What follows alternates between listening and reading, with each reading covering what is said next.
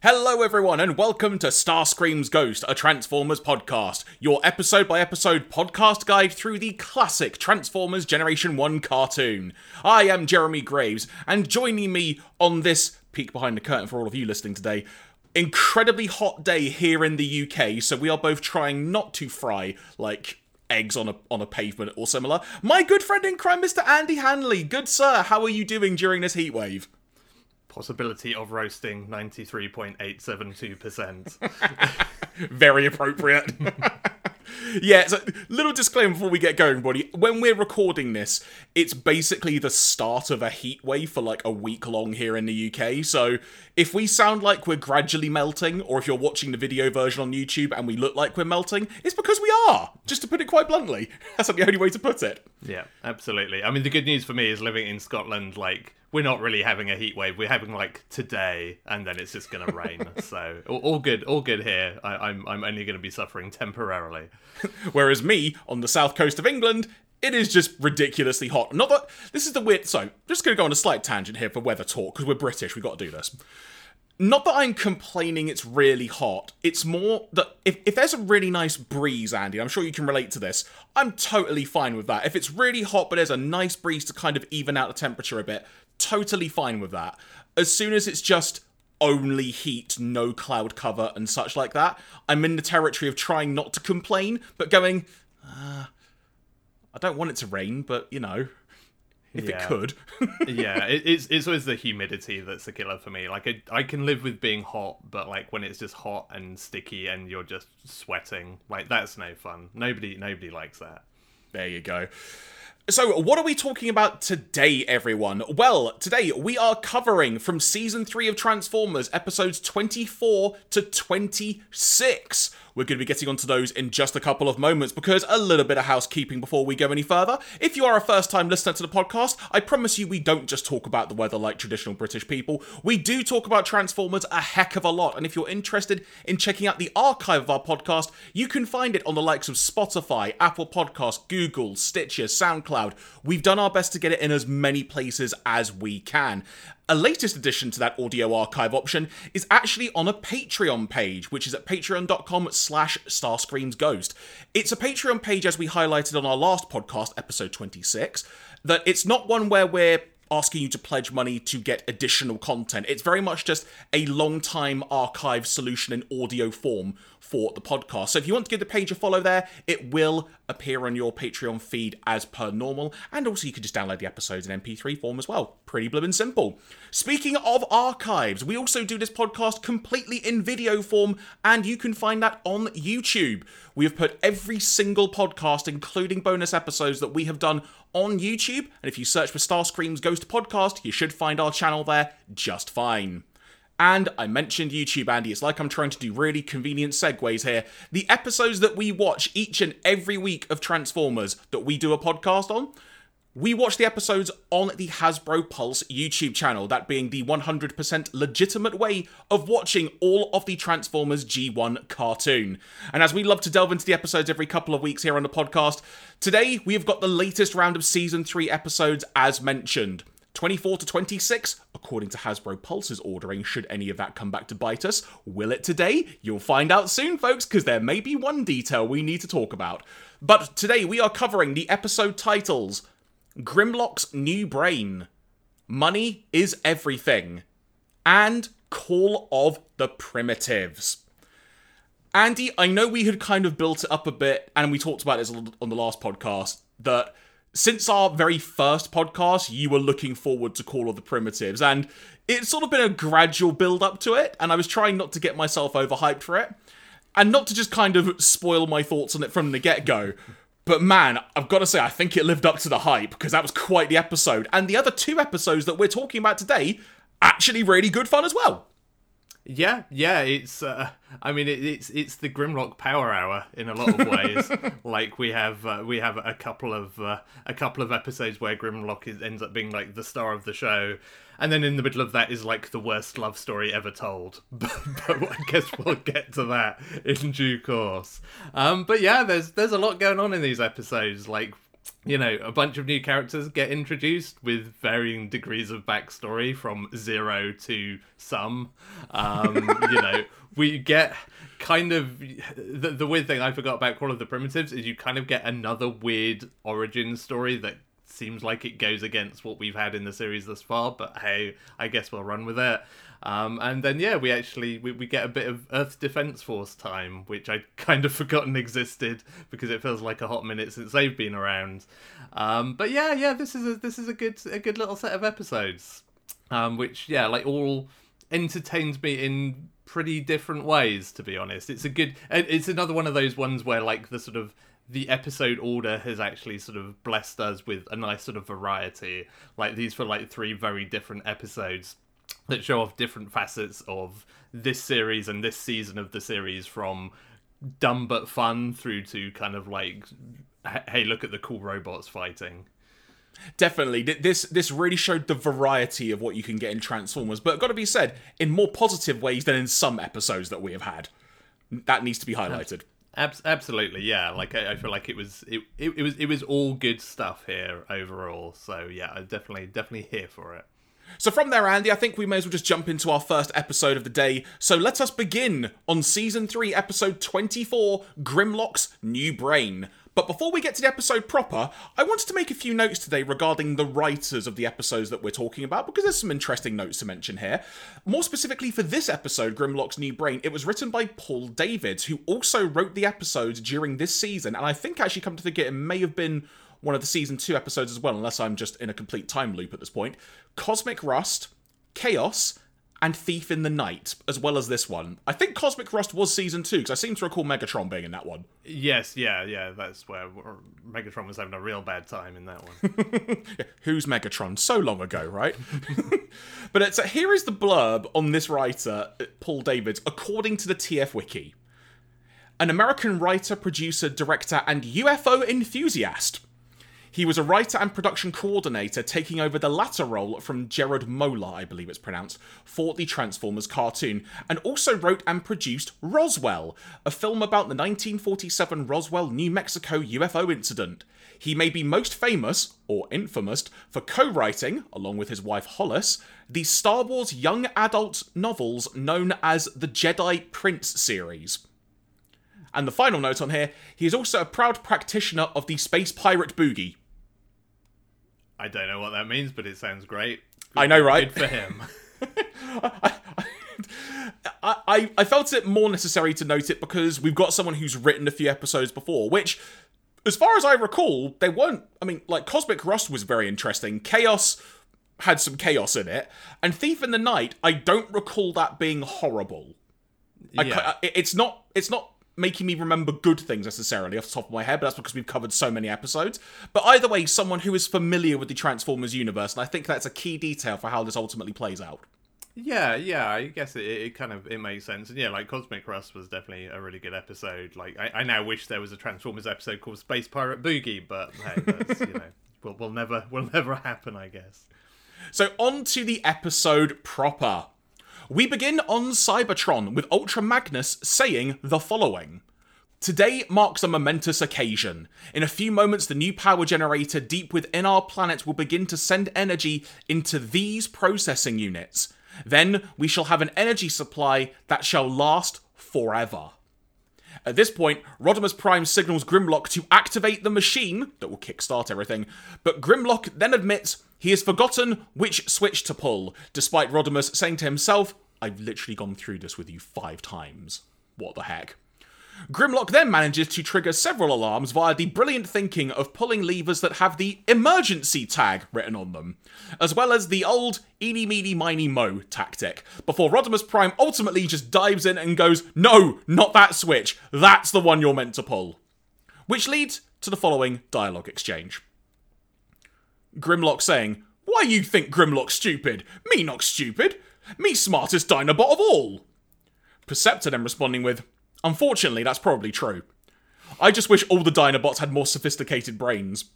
Grimlock then responding with, Brains? Me Grimlock know how to bash brains, maybe bash yours. As this exchange of words is happening, we, the viewer, see that elsewhere, a Skuxoid and a Slizardo, for those of you that remember those species that we've encountered before, are sneaking into the generator to place what we come to find out are anti electrons, and that anti electron being in the form of a purple liquid being held in a jar of sorts. And they want to put that inside this generator device.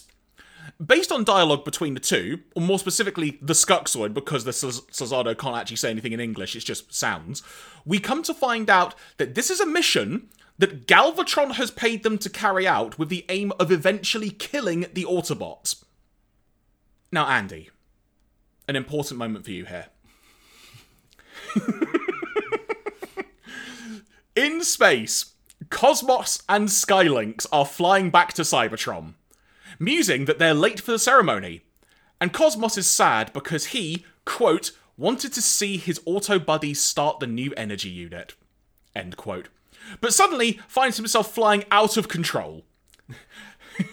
and when Skylynx swoops in to help, he then says, Have no fear, once again I will save the day, before he too starts to lose control and name checks specifically his auto gyros are what has been impacted. The other Autobots on the surface spot the predicament that their friends are in, and they rush to help the two as they just crash land quite spectacularly into what the TF Wiki has noted is actually named, Andy, the Power Platform Alpha. That being where all this is happening, which I thought that's a that's an interesting name, but sure thing. Springer then tries to airlift Skylynx to the repair bay, but then himself begins malfunctioning. And this occurs when there appears to be some purple beams of light shining on him. Remember the colour purple, everyone? There's a reason I mentioned that. And now both him and Blaster, shortly thereafter, are now unable to transform, both of them being stuck in their, their core robot root mode, if you will. We then go to see that with the help of Teletran 2, Perceptor concludes that the problem is originating in the generator, which leads Rodimus, Ultra Magnus, Grimlock, and Kup to head down to investigate, using an electro map. Which my first note, Andy, read, ah, so some kind of GPS device. And then I added, actually, no, it's a compass. Yeah, it's literally just a compass. but you, you, you do you, Transformers. and that is provided by Perceptor to guide them. Teletran then says the following quote, Shut down the generator in the power core and repair it. If you do not, all Autobots will start glitching so badly you will have to leave Cybertron forever. End quote. So just to st- stop there for a second, I think. I-, like how this is how this has been set up so far, and at this point as well, it doesn't really give a much of an indication as to where it's going to go, which is one of the reasons I really liked this episode. Because with the with the Skuxoid and the Slizardo being involved very early on, and Galvatron being mentioned, it's like, okay, so they've been hired, so clearly the plot, plot's going to get foiled or something, and then Galvatron will come to try and sort it himself. He'll balls it up and whatnot but that's not where we're about to go. So I really kind of like almost the misdirection that it does in this. Yeah, yeah, like it's it's a pretty solid setup. I mean, important things to note here: one, Rodimus Prime can't even be bothered to give the speeches anymore. Like he's just he's just hand, he's just handed that off to Ultra Magnus. It's like, look, I just can't, I can't even be bothered. Two, why would you pick Grimlock to push the big button to switch on the important piece of technology? Like, out of every transformer he would probably be like bottom of the list. Perhaps perhaps only above cosmos ironically in terms of like yeah get get that dude to press the button. Um, which also leads into my other point. For some reason this episode made me really w- miss wheeljack. It's like this, yeah this, i got that this, vibe. this should be a wheeljack thing. Like wheeljack should be doing all of this tech stuff. I miss wheeljack. Um, so yeah, all of that was going through my head, and then yeah, I had to like, oh, it's Cosmos. Oh, he crashed, um, which was fantastic. Which I believe this is also like his last appearance in the show. So You've a, got to be kidding, really. this is I think this is the last time we will ever see Cosmos. Um, so you know, he he died as he lived, being kind of useless. um, so yeah, that is that's the the end of him. Um, but yeah, I mean, this is this is a good fun setup, like obviously making it very clear, like did you remember Grimlock is stupid? Grimlock is really stupid. Like, look at the title of this episode. Something is going to happen about Grimlock's stupidity. Um, and uh, so yeah, it's, it's it's it's a good it's a good fun thing. I kind of like the deep cut of having our Stuxoid friend back. Skuxoid, Stuxoid, whatever. Um, of, of, like having him back because like he's sort of become a weirdly sort of re- re- recurring character who just crops up every now and again. I think this Lizardo has been in this show before as well, if I recall. Like, was he, he not the dude that ended up with what was that Autobot bounty hunter never came back? Yeah, yeah. Was, it, was, was it DevCon? Was it? Yes, yeah. He was yeah. there with yeah, like the, the anime convention guy, DevCon, um, named after some Devon anime convention. Um, but uh, yeah, yeah. So it's like it's kind of it's fun having those like recurring characters of just like oh somebody remembered those guys and they they came back. That's that's cool back to the story. To cut a long story short, in one instance, the electromap compass that we were talking about, which was going to lead them to the heart of the generator, Grimlock breaks it. And he does it by snatching it off Rodimus, wanting because he wants to use it himself. And then he ends up storming off in a huff. And after Rodimus makes it clear that he's not happy with him, let alone everything else that's been going on, because, you know, everyone just believes he's just stupid, Magnus then remarks he's picked a fine time to throw a tantrum. But Kup is more concerned about if Grimlock may set off the automatic defenses that are down here, because he won't be aware of them. Which prompts Rodimus to then send Kup to keep an eye on him, or you could say babysit Grimlock, while Rodimus and Magnus continue the search, unaided at all by any of their compass material, for the core. Assuming they are getting closer, the purple beam of light is now shining down the corridor that they are walking down, that being the corridor that Magnus and Rodimus are walking down specifically. Rodimus begins malfunctioning, thanks to the anti electrons.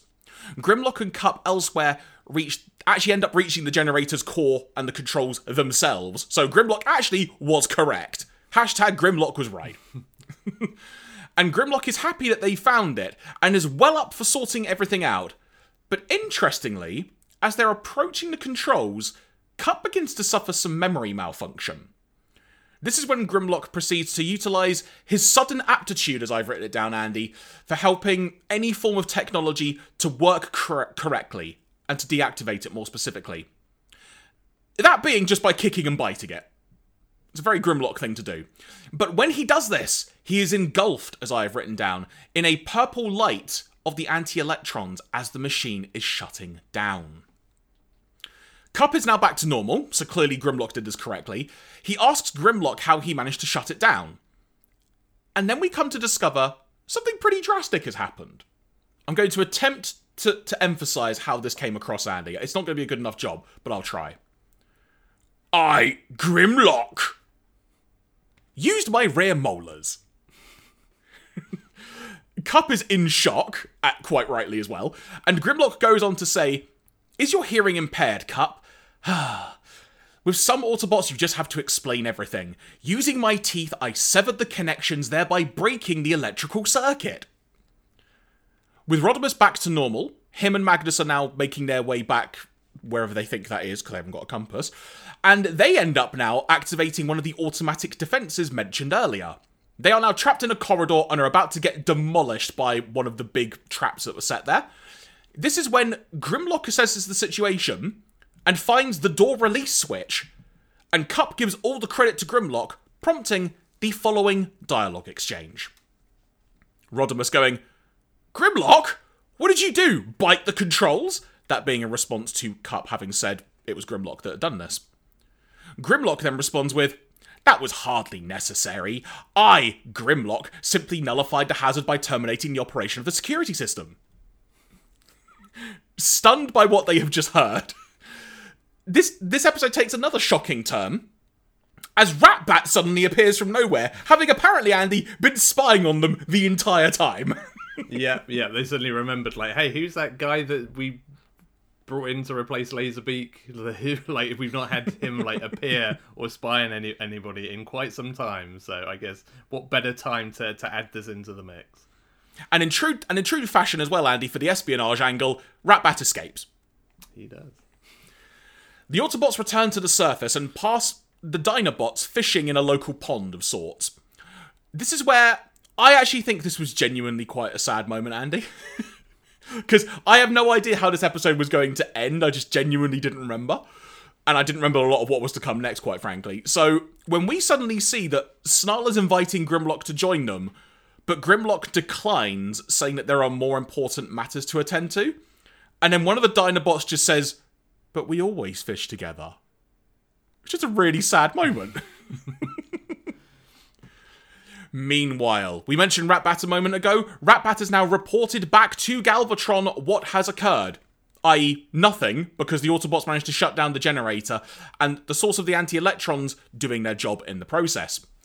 We then see Galvatron start to threaten to kill the Skuxoid and Slizardo because they ruined his plan. But the anti electrons have now already evaporated, they were already hard to find, Galvatron doesn't know anywhere else where there could be some, so he's in the mood to off someone. But Slizardo, through his random musings and translation through the Skuxoid, reveals there is another source of anti electrons that Galvatron hasn't discovered. If you'd have told me this is what they were going to say, Andy, or asked me to guess, I probably wouldn't have guessed this at all. But they end up saying in Unicron's brain. Yeah, I mean, I, I feel like the answer to all of these things in season three is always either going to be the Quintessons or Unicron. like those are kind of the two, the two things on your bingo card of like the the source of or cause of everything. So I guess it makes sense. So it seems we paused here for a second. I, I, will get your thoughts. What do you think of of the new Grimlock brain so far, and, and the actual uh, beginning of it? Yeah, I, I like it. I mean, it's it's one of those things that I feel like every long running cartoon series does at some point. Like they have like the dumb character gets hit on the head with a brick or something and becomes smart, or the smart character gets hit on the head and becomes dumb. It's it's a classic, but it's a classic for a reason that it's always kind of fun um, to to watch. You know, the stupid character, and, and and Grimlock is like the perfect fall for that because he is like monumentally stupid as as a whole in in Transformers, and so having that turn around uh, was fun. I also had a good a good few minutes of trying to figure out why his voice sounded familiar, and I realized that it's basically just Jetfire. Um, and, it and that, flipping is as well, isn't it? Now yeah, it. it's it's, yeah. it's the same actor, and yeah, he basically it's it's kind of like Jetfire with big words is kind of the voice that he goes with, but it, it works. It sounds because that was the thing I was curious about, even from this episode title of like how what does Smart Grimlock sound like, and the answer was Jetfire, as it turns out. But uh, but yeah, it's a good it's a good fun start. Um, and uh, yeah, like and, and you know, obviously, the the the citation of Unicron as the cause of all of this is like, uh, okay, cool. Well, we're gonna we're gonna do Unicron thing. Yeah, let's uh, let's see how that's going. Having had that revelation come to pass, elsewhere, Grimlock concludes that the anti-electrons were the source of the problem. And Persoment, uh, Persoment, that's what I was going to say. I don't know what that was. But Perceptor has a moment, there you go, of Uh, one of those moments where you go, Of course, why didn't I think of that? To which Grimlock responds with, Perhaps because your mental abilities are, are so limited. To which I wrote down in response to that, Burn! Because Perceptor just got proper out percepted. As this is happening, we, the viewer, see Galvatron's ship approaching Unicron's head and he cautions his soldiers, saying that Unicron may still be quite powerful. Because at this point, Andy, I can't actually remember if he's still activated or not, technically, in the story. Yeah, well, I think because the last we saw, he'd got like blown out of orbit with a bunch of explosives, and it was very, it was left very eh, indeterminate as to whether he was dead, alive, functional. Like, yeah, what what state is Unicron in at this point in time? Like, we, we didn't we didn't really know. Now, in this same scene, Andy, it turns out this is actually fairly notable because we'll, get, we'll elaborate it a little bit more perhaps in a few moments, but this is also where we get the debut, just randomly on screen, no fanfare whatsoever, of the Terrorcons. Which I completely forgot were even a thing. And I don't think I've ever really delved into who and or what they each respectively are. So when I suddenly saw these other Transformers on the screen, I'm just like, who the heck are they? Like, did I just fall asleep in a different universe or something? But no, they're, yeah. they're, they're Terrorcons. Yeah, I mean, even I, would kind of forgotten about them completely, and I owned one of the Terrorcon toys. Like I, I owned Hun-Gurrr. Uh, mostly, it was actually is is who can who as a kid cannot love like a two-headed dragon that transforms into a robot? Um he was he was pretty cool. Um but yeah like this was definitely very late sort of combiner team, like the end of the combiner team era with the Terrorcons and, as we assume to see, the Technobots, who were incredibly boring. I seem to recall as toys, and I, I suspect that's probably why they stopped doing those combiner teams. Um, but yeah, it's it's one of those. It's been a long while since we've had just a random new character appearance, like because obviously you know we had a bunch of them in season two that got dropped in out of nowhere. But you know, season three, obviously we had like the movie as a big character intro there wasn't really anybody else to introduce subsequent to that point that I can think. I guess we had like Outback and things, but like random mm. kind of smaller fry transformers. But yeah, it's a particularly random one given you've got this whole new team and given that we're about to get like an origin story for the Technobots, even if it maybe doesn't logically line up with other stuff we've been told about creating new Transformers. But yeah, it would have been nice even just to have a throwaway. Again, you wonder if there was like a throwaway line or something that was cut for running time, just to explain why the heck these guys are here. Because yeah, they just appear out of nowhere. But they'll be involved in more action in the coming scenes.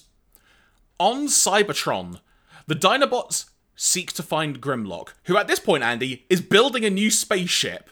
But logical reasoning, because he says that this is due to Skylynx and Cosmos both being in the repair bay. So you know what? Good job, smart Grimlock. Good job. I mean, if and, he was really if he was really smart, he might have thought that they also have Omega Supreme, who is a very big spaceship. Well, it's funny you mention that, and literally I was about to say this because we referenced this in during one of the wiki notes in our, uh, in our previous podcast. But this is where we get the line that Omega Supreme is currently away on a mission.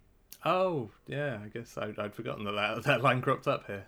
Yeah, so that, that's literally when it came in. So in terms of continuity, it actually makes complete sense, other than the fact of where the hell's Omega Supreme been?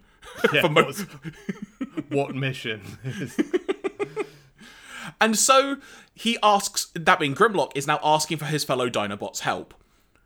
To put it bluntly now, Sludge does not like Grimlock's change in attitude, and Slag declares that Grimlock no fun. With their leader not acting like one of them, the Dinobots decide to go hunting without him. The Dinobots are breaking up before our eyes, Andy. It's really sad. But later, we see that Grimlock has taken Rodimus Perceptor and Kup to Unicron's head, having concluded that Unicron's body before it exploded, in the movie, I assume, was the original source of them. I'm assuming by that, by them as I've written down, I meant the anti electrons. Yeah, yeah. So, yeah. Otherwise, that's just a really weird note from me, but there you go, everybody. But now, my first thought, Andy, when I've got this, when I wrote this down, and I actually literally got it in my notes here, does this not contradict the line earlier about how Galvatron has searched everywhere for anti electrons before this? It's a little bit of a contradiction, I think, but it's a minor note in the grand scheme of things. Yeah, I mean, I guess you could argue there's one place Galvatron doesn't really want to go, it's Unicron. So when he searched everywhere, it's, it's a bit like when you lose your car keys and it's like, have you looked everywhere? And you say yes, but there's places you haven't looked because you can't be bothered or don't want to. That's that's that. I, I'll give I'll give Galvatron that one, I guess. At this point, Galvatron fires anti electrons at the Autobot shuttle, causing it to crash, and the Autobots individually now beginning to malfunction in various ways. So much so, Andy, it also reverts Rodimus back to being Hot Rod for a brief second. I don't know if you caught that, but it did. Yeah, yeah, that was that was a, an, an interesting moment. I mean, it also a funny moment that, that we didn't mention earlier is that like Blaster when he's having his like transformation malfunction is like oh this this has never happened before. And it's like no this has literally happened before. Like we've had at least one other episode with like malfunctioning transformations. So this is not this is not a new thing um, but it is always a fun thing. I do I I am still continue to be a fan of weird like transformation glitches in this show. I don't know what it is but I always find it incredibly funny. I'm pretty sure one of the episodes you're referring to there is the one where literally the entire Autobot team was stuck in vehicle mode. Yeah, I think is it Desertion of the Dinobots where that happened. I think it is. I think it's one of the Dinobot episodes. Where... Was there not one where they were like having a race, a race around the track or something, and then there was like a giant claw machine? There was, was yeah, yeah. I can't remember whether that was the same story or not. I mean, I don't. We've watched a lot of Transformers, guys. If you haven't noticed. At this point, Galvatron then unleashes the Terrorcons on the Autobots, at which point Grimlock just wanders off. just randomly. But contrary to how it first appears, it's because Grimlock is now using components of Unicron to build and create a brand new Autobot we come to find out is named Nosecone. Which we then get the following dialogue exchange. Nosecone says, Are are you my father? Which is amazing. I love I love that. I love that. To which Grimlock responds with, In a way, but I'd rather you think of me as your fellow Autobot. You must help me vanquish the evil Decepticons. Now, transform! and then we see Nosecone transform into a sort of tunnel drill in many ways, kind of like a tank as well. And then Grimlock asks him to drill a hole into Unicron's brain.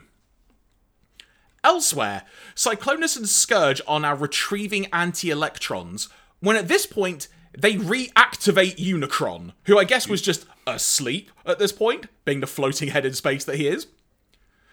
In terms of what Unicron said, I couldn't catch all of it because some of the dialogue was very muffled, but the general gist of it was I am Unicron. Who dares enter my mind? All trespassers will die. Unicron's internal defenses activate, but it turns out that Grimlock's been really flipping busy in the past two scenes, Andy, because Strafe, another Autobot that Grimlock has just somehow built inside Unicron's head, we won't judge this now, we may come back to it in a minute. And the way I've described Strafe is can transform into a sort of spaceship that resembles an X-wing from Star Wars before it's gone into like the X attack mode. Mm. Kind of like the standby mode. That that was the only comparison I can make, unless you can think of something better. No, no, that that just about sums it up. And in turn, then destroys said defenses. Does Strafe. Finally, Rodimus and co, still on the surface, are having a tough time against the Terrorcons. And this is where we find out, Andy, Grimlock's been even busier in these past couple of scenes because we get three more Transformers making their debut. Afterburner, a bike, Lightspeed, a car, and Scattershot, a ship, as I've just very nonchalantly written down here.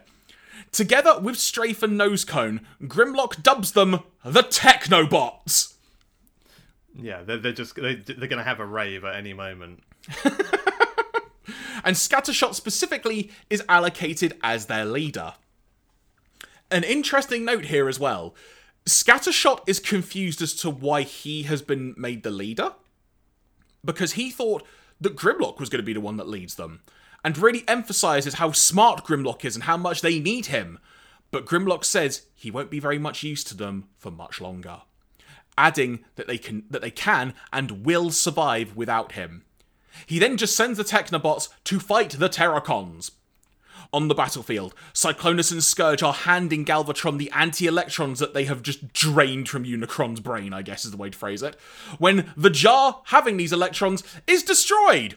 And my first thought was, ah, episode over. There we go. but no, because the Technobots now engage with the Terrorcons in battle.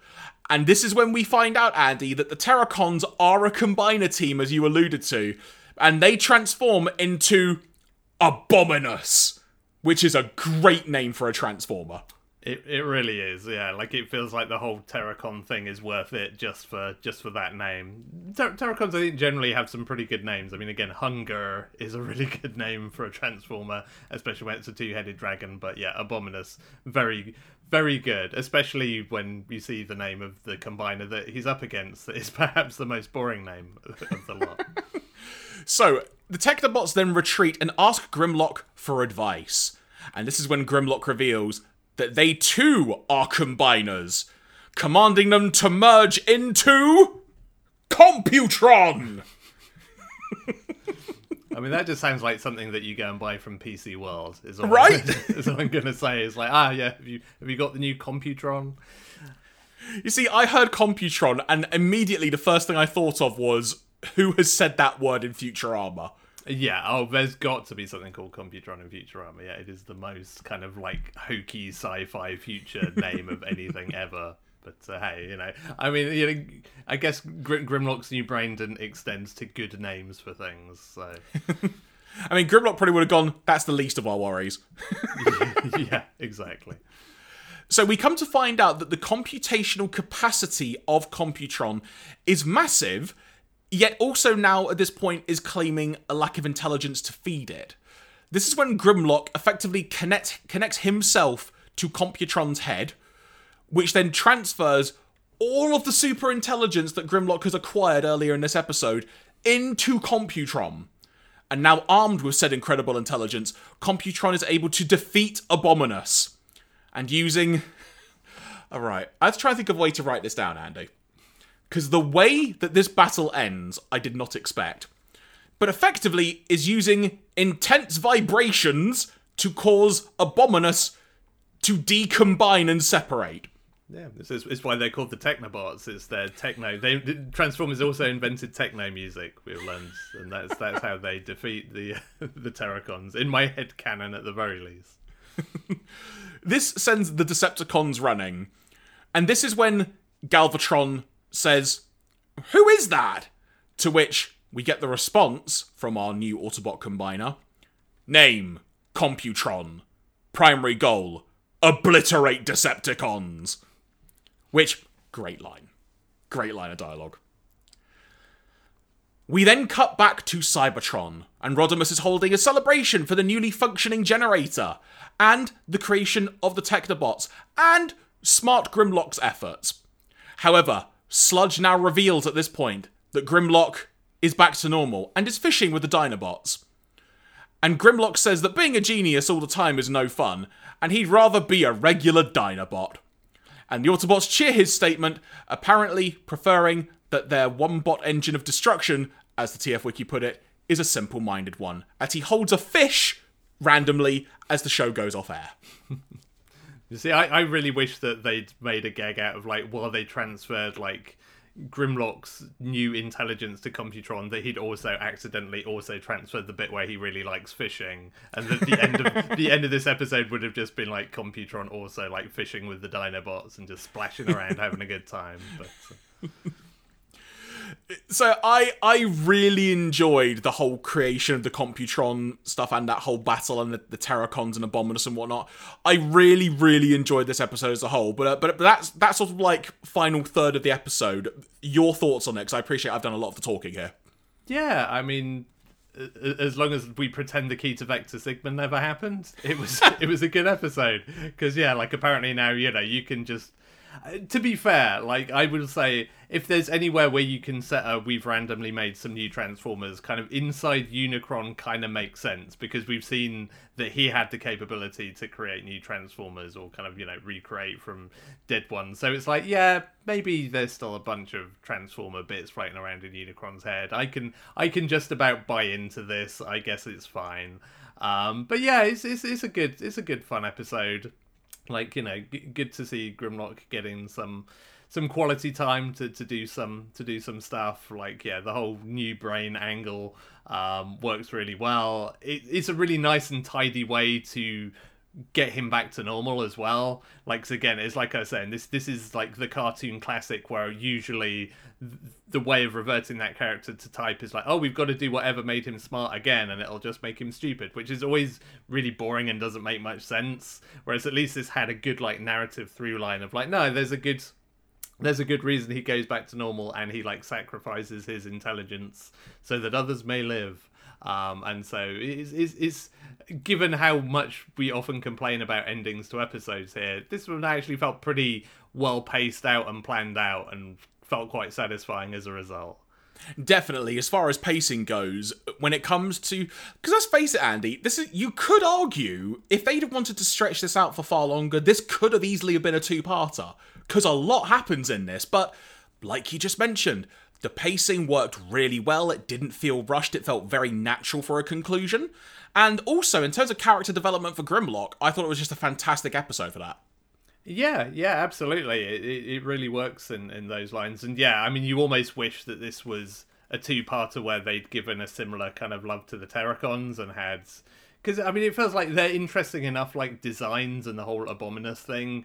It's like that feels like that should have a good origin story for how that came about. Like, did the Decepticons visit some alien planet and find some antimatter that could make some transformers or something like it feels like there's a story there that is untold and it would have been good as a as a two-parter to do something with that to be like, hey, look, here's the Terrorcons. Um, and and you do wonder whether that was like planned at some point and just shelved, given the way they just turn up. But uh, but no, what what what is here is good. Um, so yeah, like it was it was a, it was a fun time. And now we advance to the TF Wiki to get some some interesting notes about this episode. First of all, Andy, I feel the, the need to point out that um, the final draft of this script was completed in uh, sorry in September of 1986 with the script finalized by Marv Wolfman, who's written a previous episode and was the creator of the very popular arc of Teen Titans that we had mentioned previously before as well. But also apparently the original English title of this episode was Creation of the Technobot. Yeah, which I mean, you, you can see from a, a marketing perspective, slapping Grimlock's name on the title is is way more fun and is going to draw people in a lot more. And and to be fair, this does feel more like a Grimlock episode than a we've created new characters episode. I mean, the Technobots almost they're not they're not a footnote in this episode, but they're kind of not the main thrust of it. Like it, it would be very much burying the lead, not for, for, for Grimlock not to be like the headline of this episode. Hmm. As you mentioned, this was indeed the final appearance of Cosmos. Uh, fa- farewell, dear friend. Talking about the Skuxxoid, as we have talked about before, previously appeared in both Five Faces of Darkness and the Starscream's Ghost episode, again working as a freelance agent for Galvatron. You thought he'd have learned by now, but you know, I guess he's got, got to feed his wife and kids, as he wants to say. There you go. And Slizardo, it has been a while. Apparently, it was season two's The Gambler involving yeah. DevCon. That was the episode. Yeah, there you go. Yeah, so I, I imagine we won't see him again either. But uh, yeah, there's that. Uh, like I say, I, I do like that. There's that continuity of using these like incidental characters who could otherwise have been forgotten. Hmm. Also, as a TF Wiki uh, astutely puts it, Ratbat appears, but where's Soundwave? Yeah, maybe on, on a mission with Omega Supreme. so, Unicron's head is shown to no longer orbit Cybertron after the events of Ghost in the Machine saw it blasted off into space. It's also looking substantially worse for wear than it was the last time we saw it, presumably as a consequence of the explosives that were set off in its immediate vicinity in that episode. Yeah, yeah, that that was because I had that moment of like, wait, did didn't look this damaged before and then yeah i kind of well again this is one of those episodes where it's hard to tell whether that was a deliberate thing or like did you just not animate it very well? Because this, this is an okay episode by season 3 standards but it's not great. It gets a little bit iffy in places. The anti electrons, as we noted during our recap, Andy, have a note on Rodimus Prime, the second time, as it causes the transformation systems to malfunction, and he briefly reverts back into Hot Rod. This is not an error. In addition to transforming into his junior self's vehicle mode, his colouring changes to Hot Rod's traditional magenta, and actor Dick Gautier, I hope I pronounced that right, raises his voice in pitch to his normal Hot Rod voice too. It's one in a series of incidents that sees Rodimus revert to Hot Rod, presumably to push the toy. Yeah, yeah, it, it makes it makes sense. I mean, it, it, those are the little things that sort of like an interesting you'd love to be able to delve really deep into this to be like whether there was like a mandate of you've got to get x amount of hot rod in this series as well somehow or whether this was just the writers like being like oh well we should this is an opportunity to do this. Like i'd love to know kind of because it's such a little moment like it's barely noticeable um, like unless somebody points it out to you but so, the fact that it was a deliberate thing is is kind of quite fascinating also, Scattershot displays his often forgotten third mode, a stationary artillery piece, during this episode. Hmm. Speaking of the Technobots, when it comes to their introductions, here are each of their introductory lines, Andy. Strafe. Yahoo! It feels great to be a Technobot. My name's Strafe. Next person. Far out! Fantastic! I'm Afterburner. I'm raring to burn neutrons and see some heavy action. Then Lightspeed responds with, Mellow out, Afterburner. Afterburner says, Says who? Then Lightspeed goes, They call me Lightspeed, faster than a speeding photon. At which point Grimlock then cuts in and just says, And you, Scattershot, shall be the leader of the Technobots. yeah, we can't be bothered thinking of a snappy line for you, so we shall just we shall just move on. Uh, also, Lightspeed's introduction has, has made me think like, where's Blur gone? We don't really see a lot of Blur these days. I mean, look, after he went with with Daniel to try and find the thing for Ultra Mag- try and find Ultra Magnus's birthday, we've not actually seen him again since. That was Wheelie, wasn't it? Not, not Oh, Blur. sorry. Oh, yeah. Where would Blur be then? But yeah, on, on a mission with Omega Supreme, I don't know. But yeah, like I feel like he's turned up. I, I wonder whether he's just too exhausting to like voice or write dialogue for, because it feels like he was quite. You know, he's one of the big new characters they introduced in the movie, and then season three. We got a bunch of him early on in Five Faces of Darkness, but other than that, they've used him very sparingly. So yeah, not that I miss him. I don't really like Blur that much, but it's just notable that he, by his absence. continuity errors. So, as you've just been alluding to, Andy, during our discussion, the creation of the Technobot seems to conflict the premise established by the Key to Vector Sigma episodes, as it is established in that in that story that the supercomputer Vector Sigma is required to give personalities to Transformers, but here the Technobots get personalities independently of it. We might hand wave it, as the TF Wiki say, uh, might hand wave it by saying that the super smart Grimlock simply has the skill needed to program full authentic cybernetic personalities into the Technobots on his own, with the introduction of the concept of sparks in much later fiction and the reclassification of Vector Sigma as a conduit to the Allspark, the events of this episode are called into question again. I will say, I had no idea that Vector, Vector Sigma was reclassified as Allspark. That that's just a random bit of new info to me there. Yeah, well, I guess I mean that's just kind of that became the thing, uh, you know, in later versions of Transformers, where they sort of, you know, e- e- the, the Michael Bay movies, like that's the their sort of creation matrix. So yeah, I think everything everything kind of shifted to that being like the origin of Transformer souls or whatever at some stage. A couple of additional notes about this uh, this note we've just been describing. Note that the discrepancy is shared with every single other episode in which new Transformers are shown being created.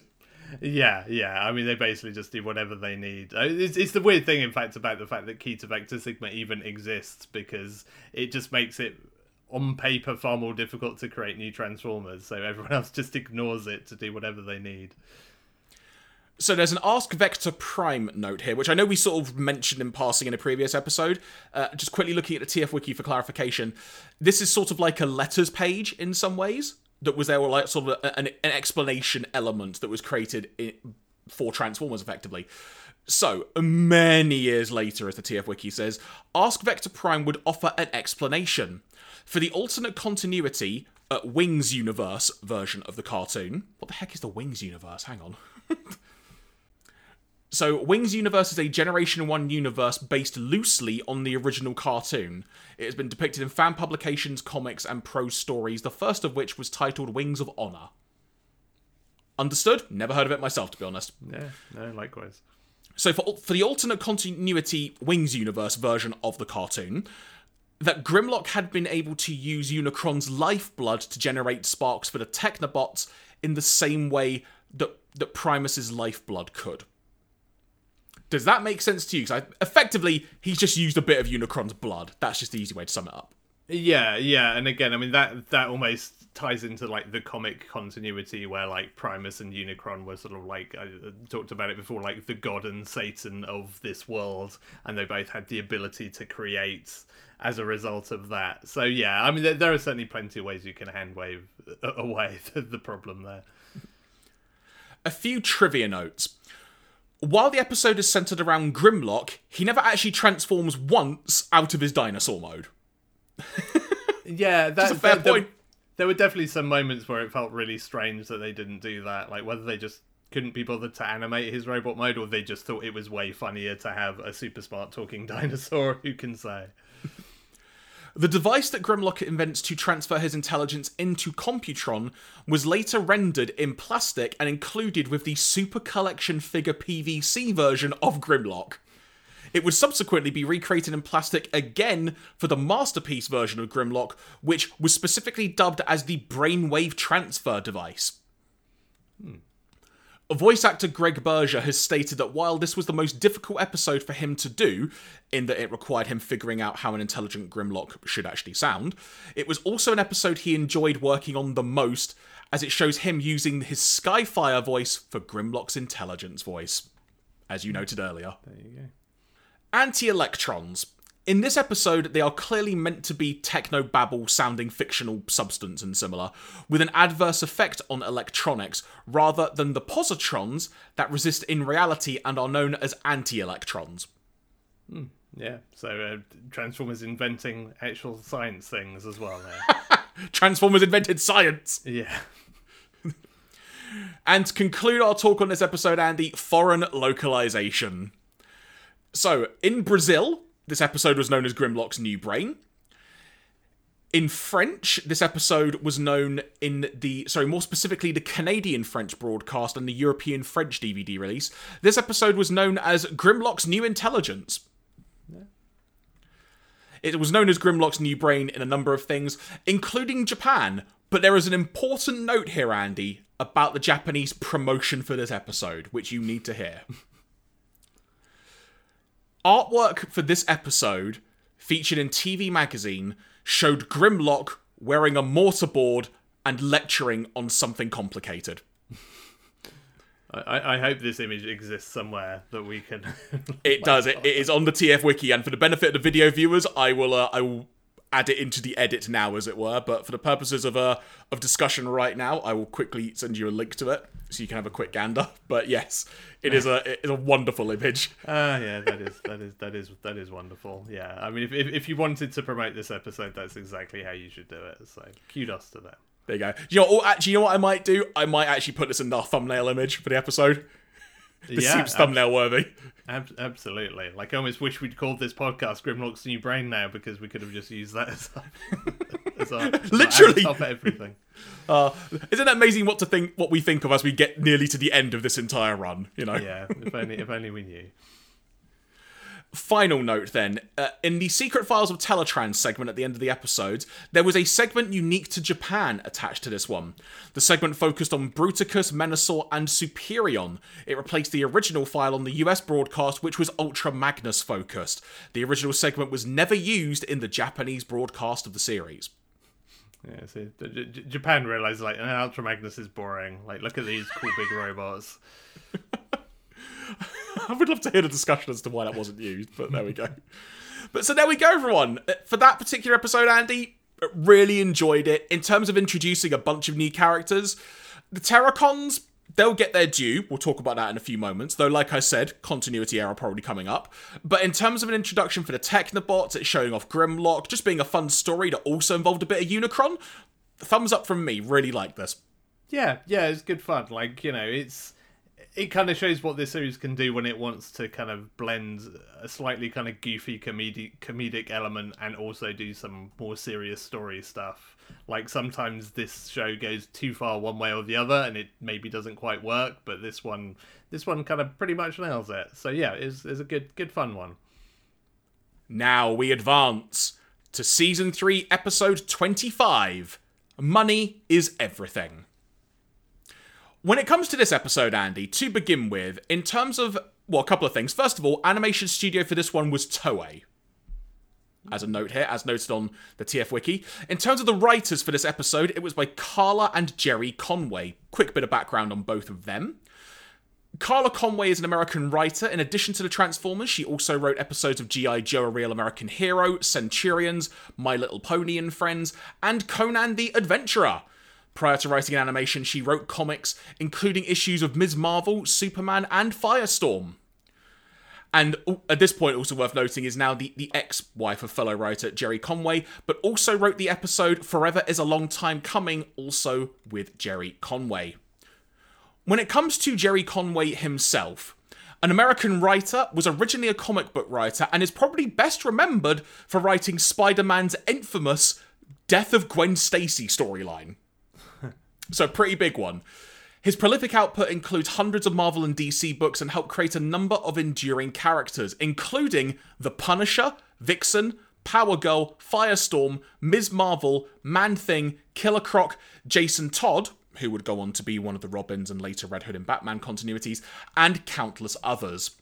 Also serving as Marvel's editor in chief, succeeding Marv Wolfman, he turned to writing for television, starting out for scripts for The Transformers, G.I. Joe, and Centurions, later moved on to live action dramas like Diagnosis Murder and Law and Order. and was also apparently a producer on Law and Order Criminal Intent. See, somehow that makes way more sense than I feel like it should. Like having I watched know. this episode, it's like, yeah, yeah, I can, I can see that trajectory. That makes a for for a, a sensible career path. I know, and also given the way this episode ends up and the, the human drama involved, I just kind of read that and thought, yeah, I see that. Literally. Exactly. On to the episode itself. Out near the moon, that being Earth's moon, it should be said, I believe, the trader ship Lazy Sue is under attack by Hun-Gurrr, the Terrorcon, who is very hungry. The ship's pilot, who we come to find out is named Dirk Manus, great name for a trader, calls for help. The EDC, the Earth Defense Corps, sends Marissa Fairborn out to assist with Scattershot and Strafe, the two Technobots, backing her up. Should be noted, Andy, that the way I've written this down is, as far as I'm concerned, the Technobots have been alive for five minutes, and already at the beginning of this episode, Scattershot is complaining about having been assigned to Earth to help them out. and whatnot. It's like, oh, come on. More than five minutes without complaining about something. Yeah, like it's your first full day on the job, and you're already complaining about the things you're being asked to do. It's like, come on, get get get, get with it. Unfortunately, Strafe gets confused and ends up shooting down the Lazy Sue trader ship, while Scattershot is grabbed by Hun-Gurrr, which, you know, ultimately, Andy seems like a good choice of backup, doesn't it, by Marissa, having these two with her. But Fairborn then calls Autobot City, and Nosecone, Afterburner, and Lightspeed, the remaining Technobots, head out to help their comrades.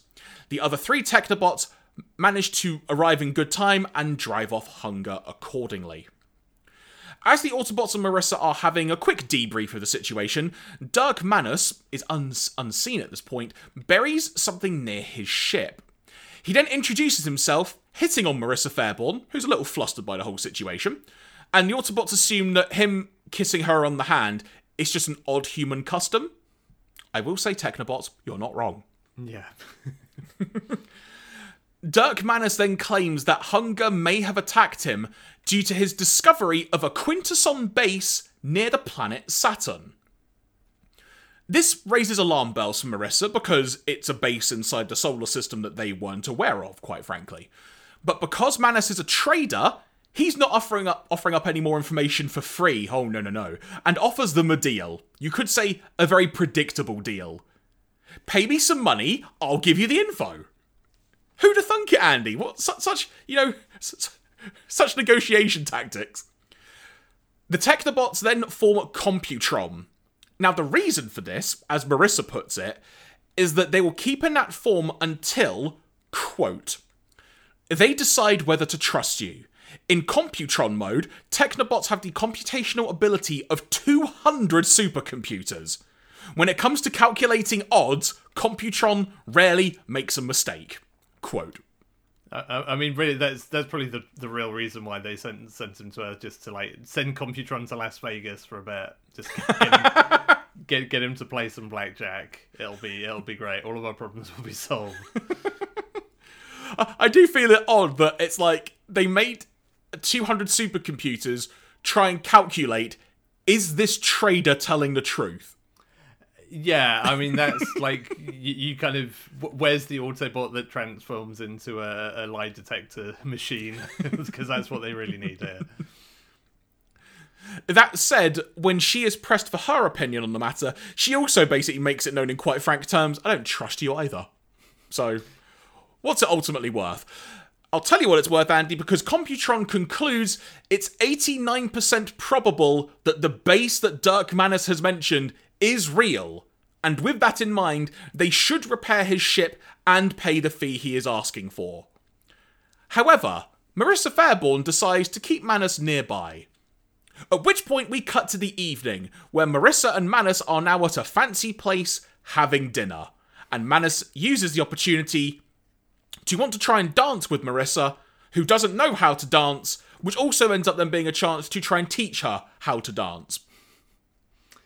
Yeah, this is this is exactly the kind of stuff that we come to watch Transformers for. So um, yeah, fantastic content.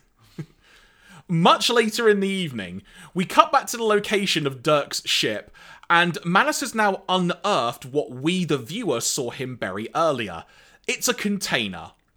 I won't lie, Andy. When I saw the container, I first thought, oh, for crying out loud, this is, this is another Quintesson Journal episode that's gone out of order. But no, it is not.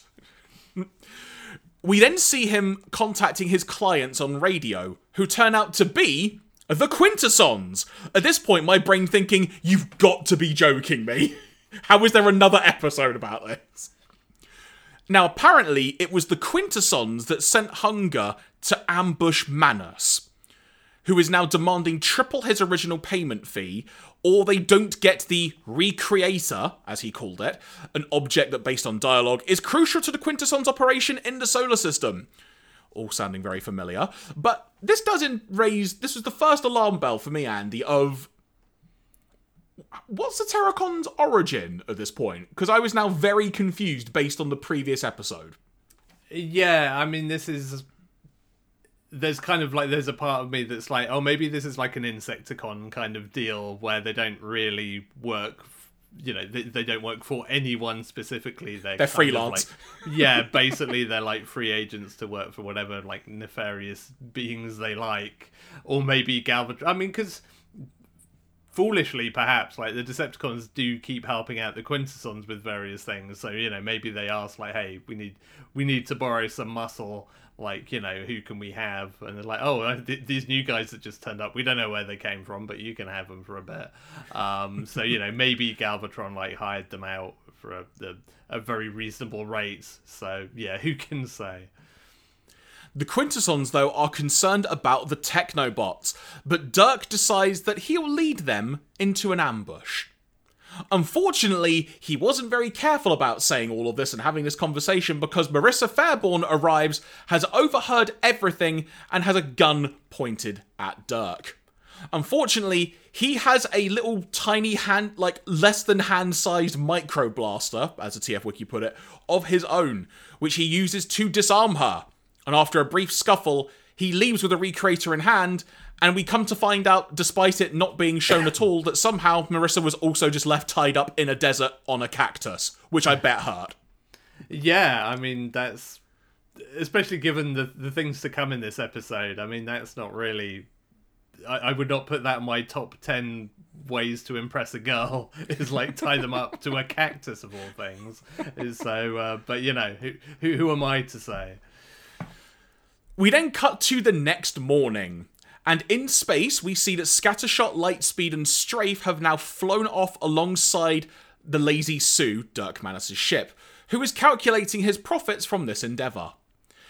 We then cut back down to Earth and see that Marissa has been able to free herself from her bonds, having, as mentioned, been left in the desert seemingly.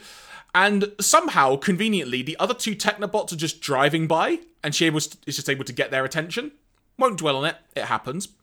I'll note now, for the purposes of continuity, it, amongst in everything that's going to happen shortly, there is a random cutaway scene where we see that the other Technobots and Marissa are now on their way to Saturn too. So just to say that before we go any further. Back in space, heading towards Saturn, the Technobots are excited to finally be traveling in space, having been assigned to Earth by, Rod- by Rodimus Prime, as mentioned earlier. But their daydreaming is cut short when they are attacked by Abominus, the combined form of the Terrorcons.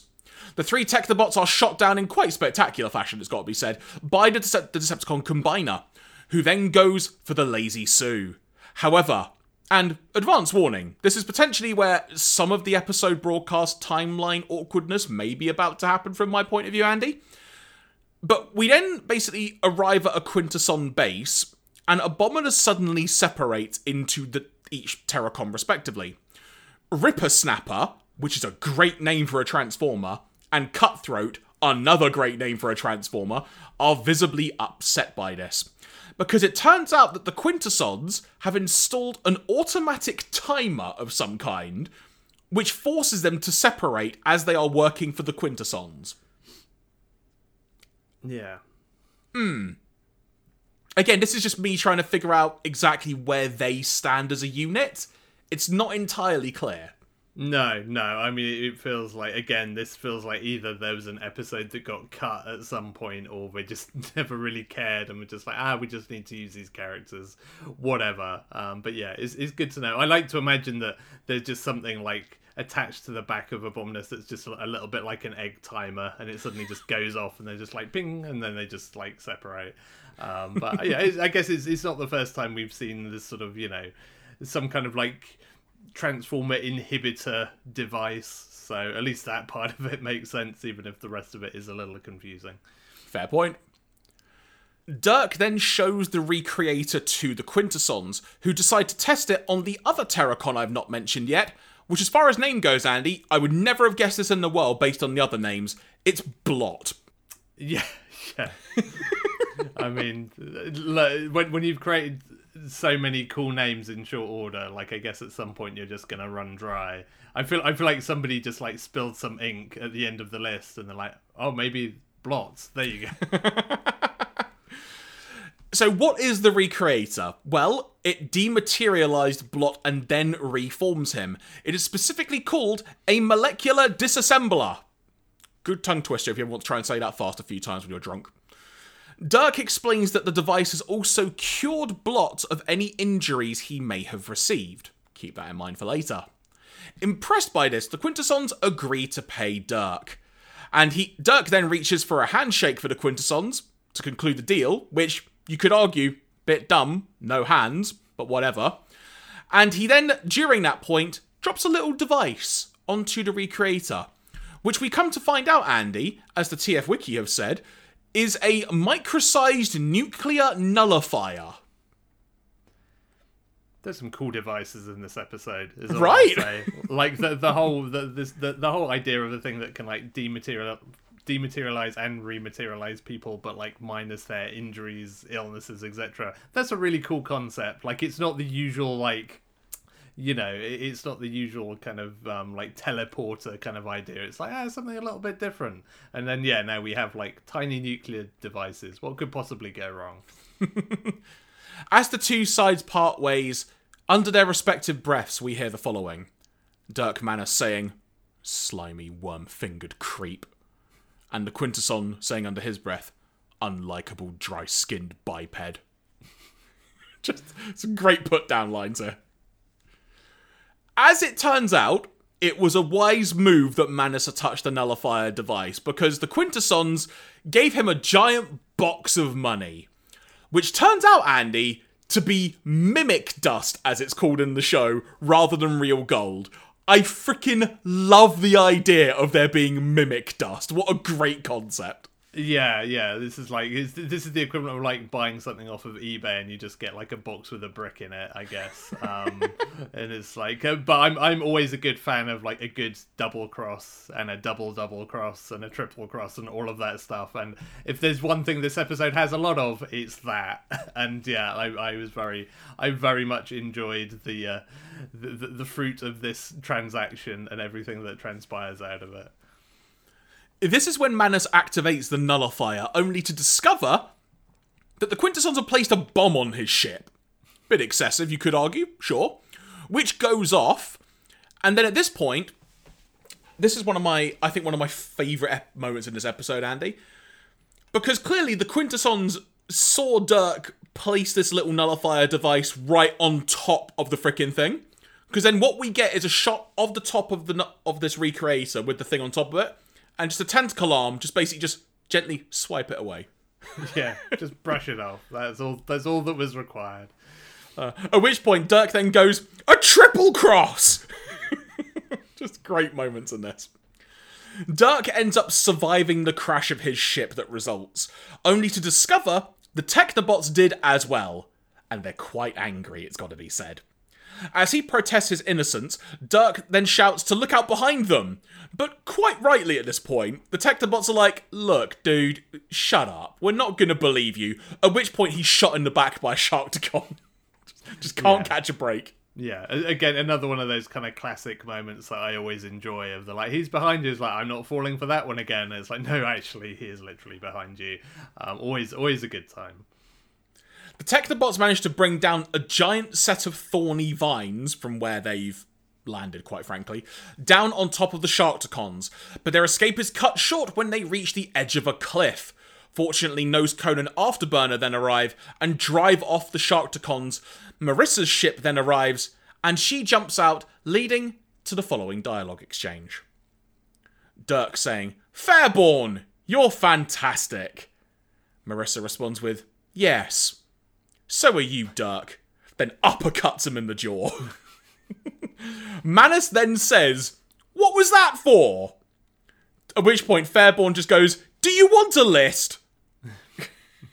it's like, if ever there was a, a moment of, dude, what do you mean what was that for? Like Yeah, uh, yeah. I mean, uh, I mean, to be fair, given that there was a significant laundry list of things it could have been for, it's fair to ask whether that was for a specific in- instance or just a more generalized uppercut. So I, I guess, I guess I can get behind that. Oh, so just actually specifically going, what was that specifically for? Yeah, yeah. Like, am I going to get punched again? Like, just so that I can measure this out properly. should I should I tense my jaw? Marissa at this point is just advocating to leave Dirk to rot, but he warns them all about the Recreator. And even though that their injuries are preventing them from becoming Computron, the Technobots decide that they have no choice but to trust him. After a little trudging through a forest, we get the following dialogue exchange.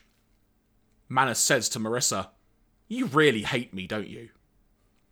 Fairborn responds with, Whatever gave you that idea? And then Dirk says, All I ever wanted was the money, Fairborn. It was never anything personal. I like you. Marissa then, respond- then responds with, I know, that's why I'm mad. You see, in spite of all you've done, part of me almost likes you too. And at that exact moment, she's grabbed by a random vine from a tree, and Manus leaps into the air to try and save her, and rewards himself by stealing a kiss. Then kisses her again. Then steals her gun. and now we have a hostage situation. Yeah. Did I mention this is the worst love story ever told? Seriously. Uh, oh, yeah. This this part of the episode is it's a lot. Also, that kiss was really badly animated. Yeah, I know, right? that's that's what made it funnier to me. Is like it felt like even the animators went into it. They're like, "What really? Ah, fine. We'll we'll just do that like five o'clock on a Friday, I guess." And at this point, hostage situation, the Technobots surrender themselves to Manus. At which Manus, at which point Manus then says, "Sometimes I'm so clever I can't stand it." Currently, at this point, everyone, in terms of humans you want to punch, he's really up there. Got to be said. At the Quintesson base, Dirk attempts to renegotiate his contract, which I don't know how he could have done that, Andy, because I thought the deal was done, but so be it which even the Quintessons are surprised he is trying to do, given what happened earlier. So, you know, not everyone's entirely thinking stupidly here, only him. He then says, What was I gonna do? Flag a cab? I'm a couple of billion miles away from the nearest starport, pal, and besides, you've got my money. Marissa is disgusted at the fact that all he cares about is money and is then horrified when Dirk uses the Recreator to vaporize the Technobots. And this, in if you want anime equivalent stories here, Andy, this is when this is the the Dragon Ball Z going Super Saiyan equivalent of Marissa being angry. Because she's really angry. And she just wants to get Manus's head. And she's trying to duck and weave in between Terrorcons and stuff. But in the end, it's just overpowered, picked up by one of them, and just dropped onto the ground just unceremoniously. And just as the Terrorcons decide that she would make a good lunch, Manus then reforms the Technobots, who, shortly before what occurred, the Technobots had a feeling something might be up with what's going on here. But crucially, because they've now been reassembled, all of their injuries have been healed as well. The Quintesson is very angry by what's happened. So much so, it ends up doing doing a Galvatron, I guess is the way to put it, and just picks it up and throws the Recreator on the ground. it's like, that's not how you do this, buddy. You really shouldn't. Yeah, you're not really fixing anything by doing this. The Technobot promptly then trans... Sorry, the Technobots, excuse me, promptly then transform into Computron. As Computron and Abominus now duke it out together, of which Computron estimates, Andy, which I thought was an interesting note, that they have a 48.027% chance of winning in a one on one fight against Abominus.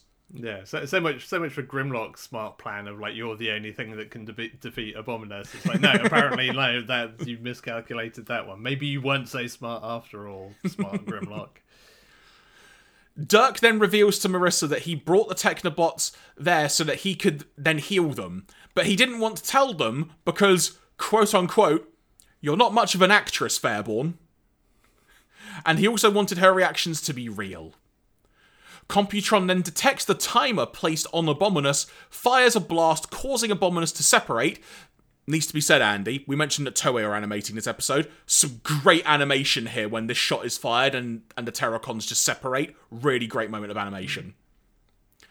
With the Terrorcons separated and a, a combined Computron still in front of them, the Terrorcons fly off in one direction, the Quintessons in another. We then cut back to Earth and the EDC decides to let Manus leave with the Lazy Sue spaceship without any reward due to EDC policies. I called BS on that, Andy. yeah, I mean, there's probably, I'm sure there's there's some documentation around what is and isn't allowed. Like, I can I, I can buy that. I can buy that. So, Marissa is talking to Manus outside the ship, but Lightspeed arrives saying that the currency that the EDC confiscated has been stolen. Mar- Marissa immediately assumes it's Dirk, who Dirk then proceeds to steal another kiss from Marissa. Basically, then just literally drops her on the ground where she's standing, and then just takes off in the ship and leaves. What a dick. Marissa, however, says they shouldn't bother pursuing him. And then we then cut back to Dirk on the ship. And he's about to look at all of the money that he's got inside this very familiar looking box we may have seen a few scenes earlier, Andy. He opens it realizes it's mimic dust. But instead of being upset, he merely laughs and is, and is impressed that Marissa outsmarted him. Yeah, I'm. You'd have thought after having had that happen once, he might have checked the second time, but hey ho. I appreciate it kind of sounds like I wasn't enjoying most of this. I've got to say, as I was watching this episode, I was genuinely enjoying it. I was not a fan of just Dirk constantly just stealing a kiss from Fairborn. That's just wrong, quite frankly. But in terms of just characters, he did remind me of oh, what's his name from X Men? A Corsair of the Starjammers in X Men, or, or in, in current MCU terms, almost someone kind of like a Star Lord from Guardians of the Galaxy just kind of like that guy that will just do whatever to try and get out of the situation and get his own way. Yeah, well, there's a, sort of a bit of a like sort of Han Solo element to it as well, right? Go. Of that kind of mm. like space. Is that classic kind of space mercenary who, yeah, will like gets all the girls and all you know is always dealing and double dealing and all of that kind of stuff. Um, but yeah, I mean, th- this is one of those weird episodes where I'm half expecting you to crop up with a TF wiki bit saying, "Oh yeah, this was actually an episode that was written for something that was not Transformers, and then was kind of transplanted into Transformers." Because you could you could take the Technobots and Terrorcons and Quintessons out of this, and you'd still have like a workable like sci-fi story of you know the double crossing the earth defense force stuff. Like you could transplant this into like star trek or whatever and it would kind of work without the transformers element. And it is, it is kind of fun. Like the dirk marissa the way those two characters are written is kind of dumb because even though dirk is like constantly double crossing like marissa etc she's still like oh but i still like you. And it's like no, that's not. that doesn't make sense at all. Um, but, but, you yeah, know why? Because he's a rebel and she has to stick to everything by the book. That's why. Yeah, and that's the thing. Like, it's that really kind of cliched sort of thing of like, you know, he's he's he's a bad boy, so everybody loves him, kind of thing. And it's like, nah, I'm not. I'm not really into that part. But generally speaking, yeah, like he's he's a fun character. Again, you you could absolutely have like some kind of spin off of him just you know doing his thing. I don't know why we didn't have any swindle in this episode though. I mean, if you want if you want a transformer to kind of come into all the midst of all this wheeling and dealing and, you know, subterfuge, like surely you've got to have some swindle time in here. Um, but uh, but no, it was it was it was a good fun one. Um, it, it has some nice moments. I re- I really liked the Computron Abon- Ab- I can't say it, Abominus fight. Mm-hmm. Um, like that was that was really well done. It kind of as much as I poked a bit of, of, fun at it for like Computron's percentage chance of success, like it kind of, it, it, was kind of the payoff to the setup of the Grimlock's New Brain episode of like, you know, you're the only one that can defeat Abominus, and you you get to see that in action, um, and it's a really fun kind of like super scientific supercomputer Computron decide what to do, and Abominus just grunting and throwing things basically. Um, and, and, all of that was enjoyable and really well animated. That was kind of the highlight for me. Um, but no it was, it was, a, it was a good good fun one. I, I, I did I did kind of kind of like it for, for all of its foibles. We now venture to the TF wiki. Let's see what interesting notes we have about this episode. Flying Autobots. All five Technobots are shown flying in robot mode, in defiance of the usual Autobots can't fly convention.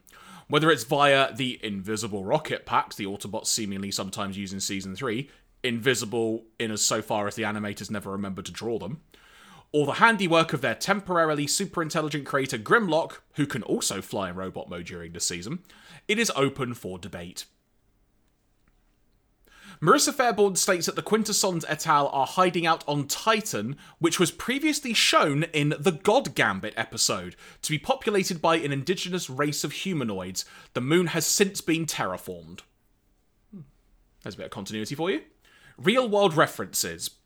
Set around Saturn and its moon Titan, the episode's artwork clearly draws on imagery from the Voyager spacecraft that had passed the planet a few years prior. Titan's orange cloud is reasonably well portrayed as Dirk tries to leave. Saturn's yellowish hue and highly complex ring system are fairly well drawn as well.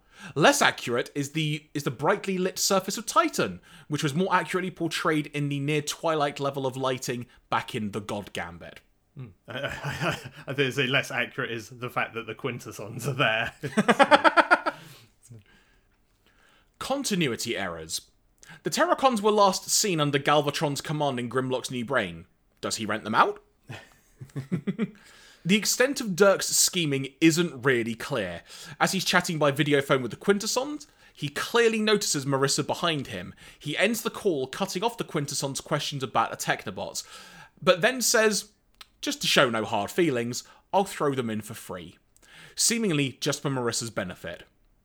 If his intent was to bring the Technobots down to the Quintesson base, he could have just led them there without all the double crossery. With hundreds of Autobots on the roster, why would half the Technobots stay behind on Earth? Wouldn't it be tremendously inconvenient if they were attacked by Decepticons and couldn't unite? Yeah, that that did seem incredibly bizarre to me. It's like, why would you split a combiner team? That's literally the point of them. uh, they also highlight what tailgate and wheelie weren't available to stay behind. yeah, I mean, I imagine Bruce was probably like, I don't want Wheelie sticking around. Like he can, he can go, he can go crash his spaceship somewhere. Trivia notes. Dirk plants the nuclear nullifier on the Recreator right in front of the Quintessons. No wonder they were able to disable it. the animation style randomly cha- changes at a few scant points from standard animation to more stylized types used on Call of the Primitives, implying that some of the scenes may have had to have been redone by a different studio or similar. This is most immediately visible after the final commercial break, during the scene where Lightspeed yells, Strafe, shoot here, and again during the battle between the two combiners. Now that it's mentioning it, I do remember a point where the animation. In fact, I think I said it, wasn't it? It was when the combiner, like, separated, wasn't it? That suddenly the animation for that just looked really top notch. Yeah, yeah. I mean, you do wonder they they maybe like ran out of time and had to outsource some cuts elsewhere, and uh, yeah, maybe maybe maybe they lucked out on those. This is the only episode in season three where none of the major characters, Rodimus Prime, Springer, Galvatron, etc., appear. Instead, they focus on the Technobot team and let every member get at least one or two lines of characterization in, generally well in line with their toy bios. Lightspeed is cool and competent but daydreamy. Afterburner is angry and impatient. Nosecone is slow and methodical. Strafe shoots without thinking. Yeah. Foreign localization. A lot of the episode titles here, Andy, just do just translate quite literally to money is everything.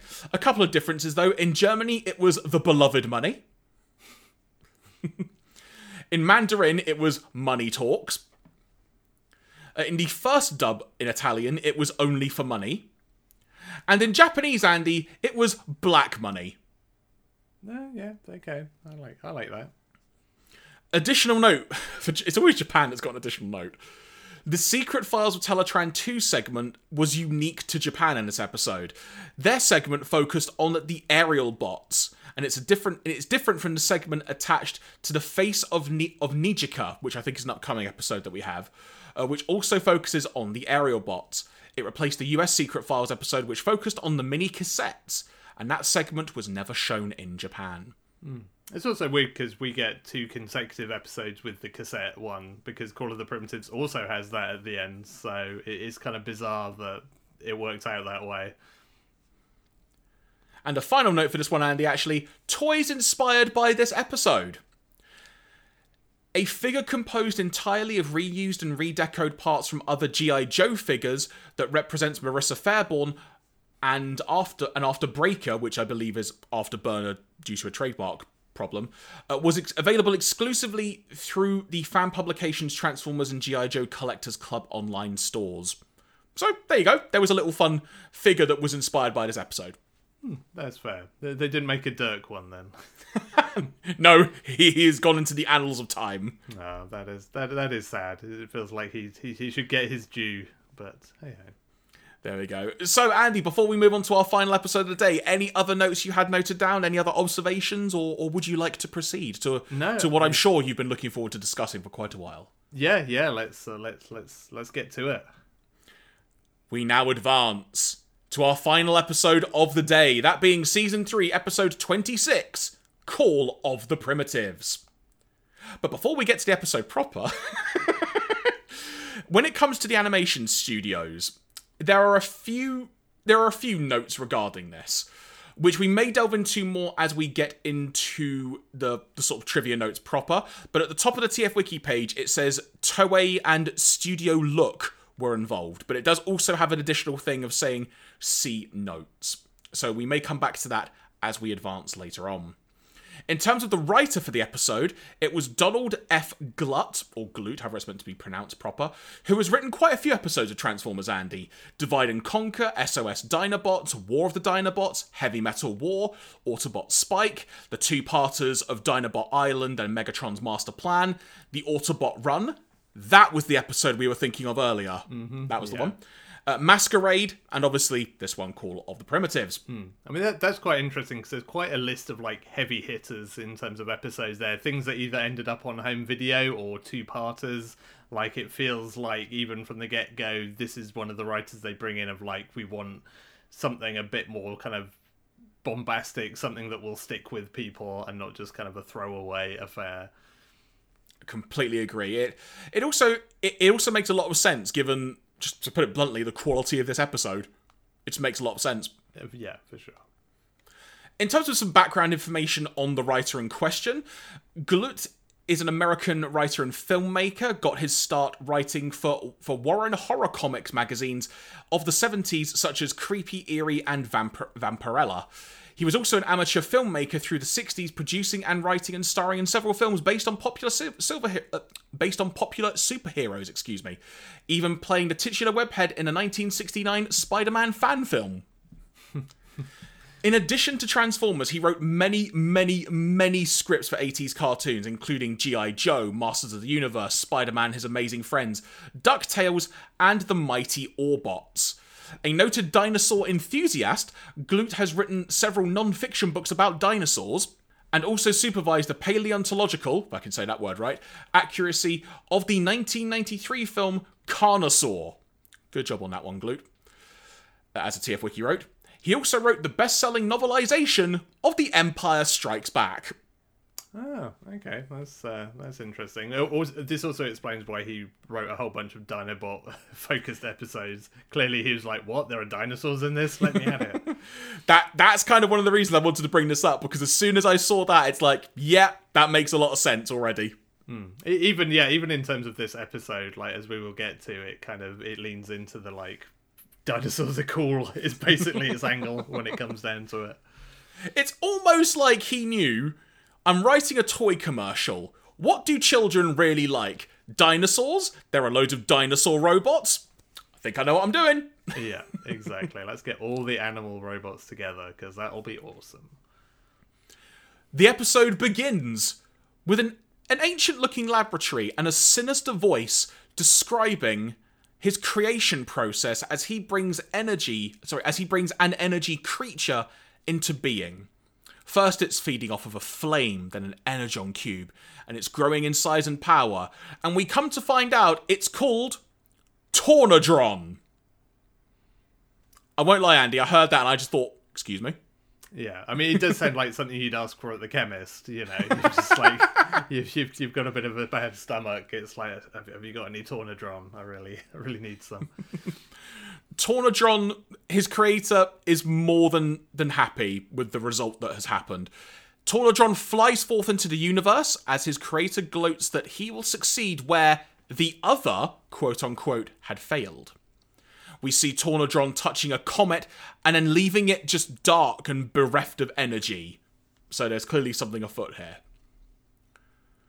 Quote unquote, if the Decepticons had any guts, we'd be taking a serious pounding, says Rodimus Prime as we cut to the moon where he and a bunch of his fellow Autobots that include Springer, Magnus Blaster, and the Dinobots are outnumbered in quite a big scale firefight against the Decepticons led by Galvatron. But the fighting stops for a moment until the Decepticons make their next move known, which was simply going on the offensive, and the Autobots then did what no one would expect. They counterattacked, quite literally. Yeah, nobody expected that. Like, what, I mean, it's it's it's weird because if that was the other way round, you could be like, yeah, you'd expect the Decepticons to retreat at this point, and it's surprising that they've counterattacked. But the other way around, it's like, well, what else are they going to do? I mean, beyond the fact that I have no idea why we're fighting on the moon. Uh, it's just like you know, there's no. It, it's one of those weird kind of Transformers things where there's it, it doesn't even bother setting up the whys and the wherefores. It's just like, hey, look, cool robot fight, and it's like I'm here for it because we've not we've not really had a lot of this in season three either. Like even taking this episode in the context of season three, we've not had a whole bunch of kind of just Autobot v Decepticon firefights. It's mostly been pretty localized, one or two characters facing off, or it's been Metroplex versus Trypticon or something like that. But actually, to have a kind of all hands, we're just having a big old battle. Kind of is. It feels like a bit of like a season one throwback where you'd have a, a whole lot more of that going on. Yeah, it was also actually quite refreshing to see as well, just the scale of it. Yeah, yeah, exactly. And again, th- this is the thing that I, I think that is, has always stuck with me around this episode is it has a scale to it. It feels like it wants to be Transformers the movie, and of course it can't be because it's like it's twenty minutes and it's a TV cartoon. But it has that feeling of what it wants to be. It wants to have big battles. It wants to have big stakes, and season three has not done a whole lot of that. We've had a bit of it around kind of you know bringing the Unicron back to life and stuff, but eh, season one, season two, and season three haven't had much in the way of that kind of cataclysmic destroy the entire universe or you know an entire planet kind of thing that I always like about this show. The fighting continues as we cut back to Cybertron, where an alarm is going off, and Kup makes it known that they have a stage 1 alert. The red comet that we saw a few scenes earlier has now landed on Cybertron, but it turns out to be more than just a comet, as it's now a freaking giant bug. A few Autobots tried to attack it, but the blasters from their guns are simply being drained by this new enemy. And it's growing too as a result. It then completely drains the Autobots, and basically the entire planet. It just grows to being larger than the entire planet itself, and we see just the planet turn grey, meaning it's been completely drained of energy and everything on it has as well. We then hear the mysterious voice from the first scene once again saying, Already, Tornadron? You have done more than your predecessor, Unicron. As soon as you heard that, Andy, you're thinking, oh boy, okay, we're let's get the big boy shoes on. Something Yeah. big's about to happen. Yeah, and again, I think Kid Me watching this, that that was definitely a kind of like shiver down the spine moment of like this is this is like Transformers the movie level stuff, but already this is something more powerful potentially than Unicron, and like that's pretty that's pretty tantalizing at at, uh, at any juncture. Back on the moon, Rodimus Prime is leading a- rather badly outnumbered group of Autobots, it has to be emphasized, against the Decepticons, and they are waiting for Skylynx to arrive to assist them. As the fighting continues, a mysterious voice, different to the one that we heard in the earlier scenes, can now be heard calling to specific Transformers. Example Come, Grimlock. Come, all primitives. The five Dinobots are confused as as each is called out and in turn have now just stopped fighting. Rodimus notices that something is wrong here, and they're almost that being the Dinobots, almost like in a trance state of some kind. And Galvatron also notices this, and then proceeds to tell the Predacons and Terrorcons to take advantage of the fact this is happening. However, the mysterious voice calls out to both of those combiner parties as well.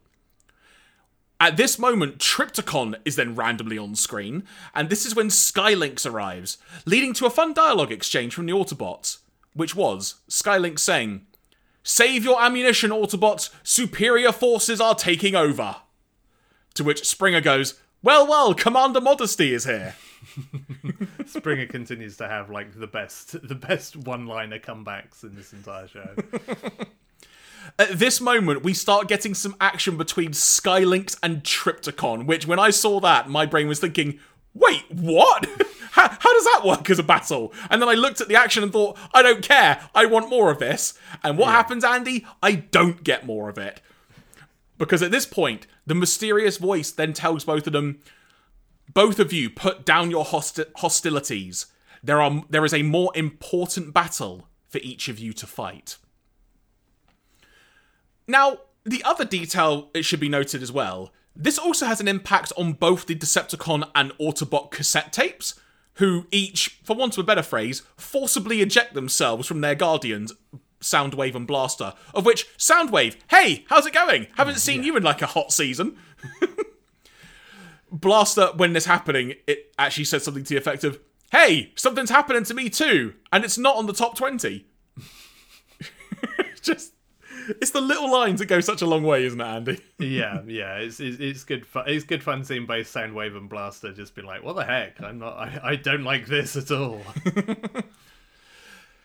Now, in my opinion, what happens next is an all time amazing Transformers moment. Because all of these Transformers that I've just been mentioning, the ones that are being impacted by this voice, they're standing side by side, and they all collectively agree that they must answer the call. And they just proceed to all get on board Skylynx and Trypticon and just leave. yeah, Just, they just leave, and leaving behind a puzzled Rodimus and an infuriated Galvatron. yeah, just like we're off down the pub, guys. Like, we'll see. We'll see, see you Monday. At this point, I mentioned Galvatron's infuriated. He and a few of the other Decepticons, Soundwave included, take off in pursuit.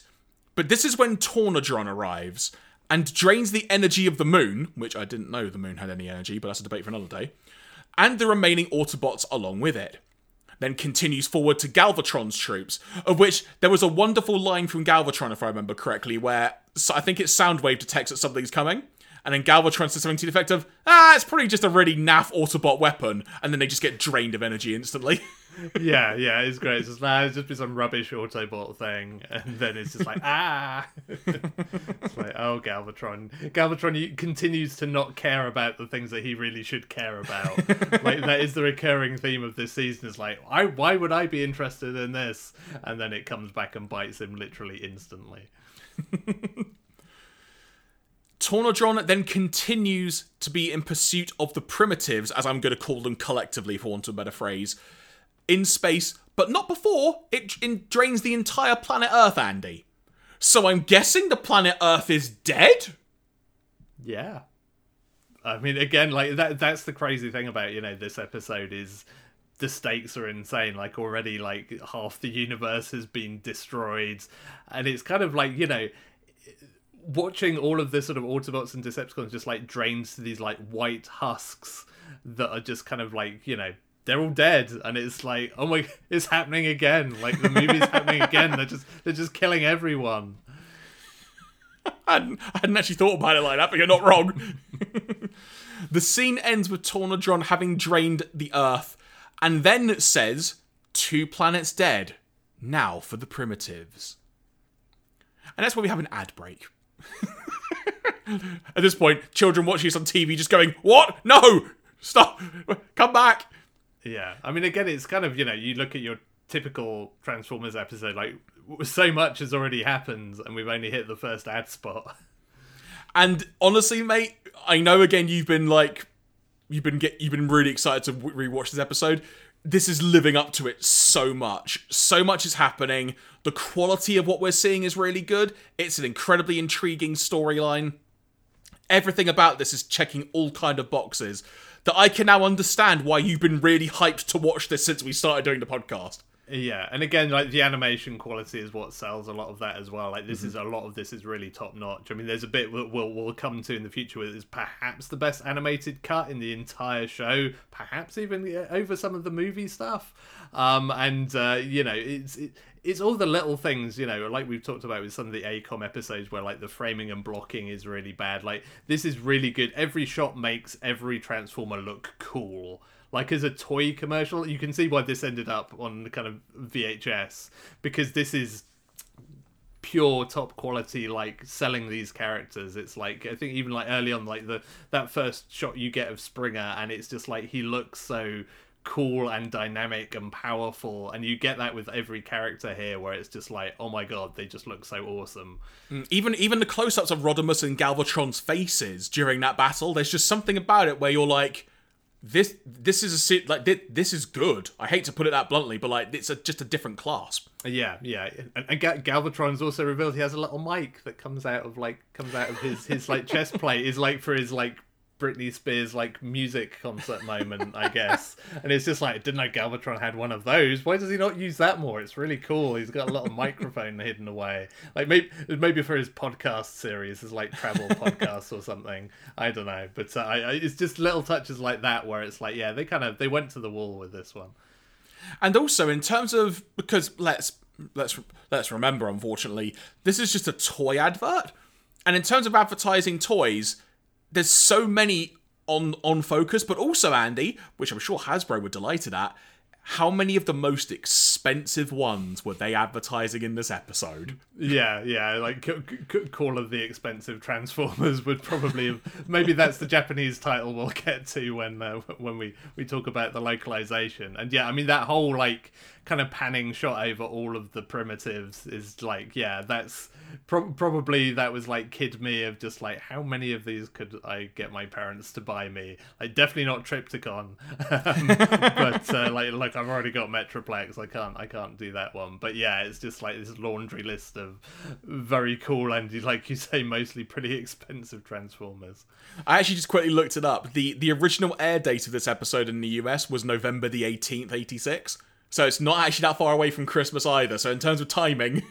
yeah, yeah, absolutely. It's like yeah, pick. pick uh, they should have just maybe in like the, the Japanese TV times they had just like a checklist of like which Transformers do you want to buy from this episode because that would probably have worked. God, isn't it so cynical how I'm just like, yeah, right, expensive toys. Oh, look at the air date, very close to Christmas. yeah, I mean, it's yeah, these things are rarely accidents, is all I'll say.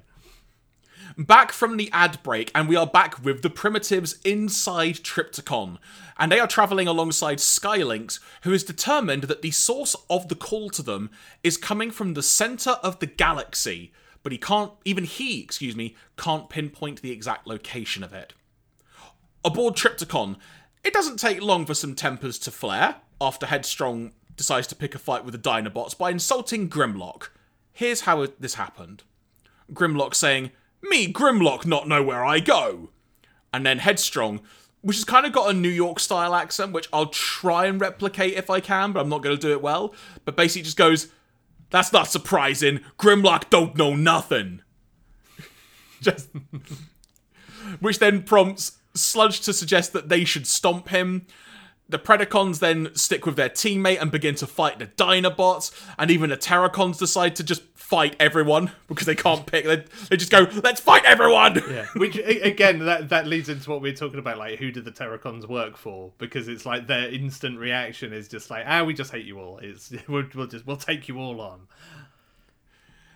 Then, at Skylynx's suggestion, Trypticon then just shakes himself, like up and down and side to side a bit while they're flying, which sends his passengers just going up, down, and all over the place. And then, once kind of, I'll say the dust had settled, Grimlock then just says, Me, Grimlock, think it may be better to fight later. Yeah, and, and again, I mean, I'm not sure how much of this is deliberate and how much is not, but that again felt very much like it had like mirrors to the movie of that whole like fight inside Astro Train of everybody kind of arguing over who the new leader should be. There are so many bits here that feel like they're kind of mirroring the movie's cadence, but in 20 minutes. Um, and I think that is also one of the things that always like really sells me on this episode of like, oh, this is like watching the film, but in like a third of the time. As the primitives continue to fly toward the source of the voice that they are hearing, Skylynx is now noting how the deeper they're getting into space, a lot of the space junk they're encountering is becoming a lot older, and believes they may be being called to, quote, a very ancient and sacred place. I believe we're coming home, he says. The group arrive on, we'll just call it an ancient planet, and it's near the center of the galaxy. And after touching down, Skylynx does what Skylynx does and just assumes command of the group. Despite the objections of the likes of Razorclaw and Hun-Gurrr, Hun-Gurrr specifically saying, You command Terrorcons over my rusting carcass. Great line. Suddenly, they're not alone, as there is a sort of Transformers like creature in the distance, which Grimlock instantly believes is an enemy, instantly goes to attack it, but it instantly disappears as he approaches it, and Grimlock falls down a cliff. Mm-hmm. Which is that that's the the cut of animation that is just incredibly good. Mm-hmm. Like you know, it's so dynamic because he sort of slides past the camera as it kind of pans around on him.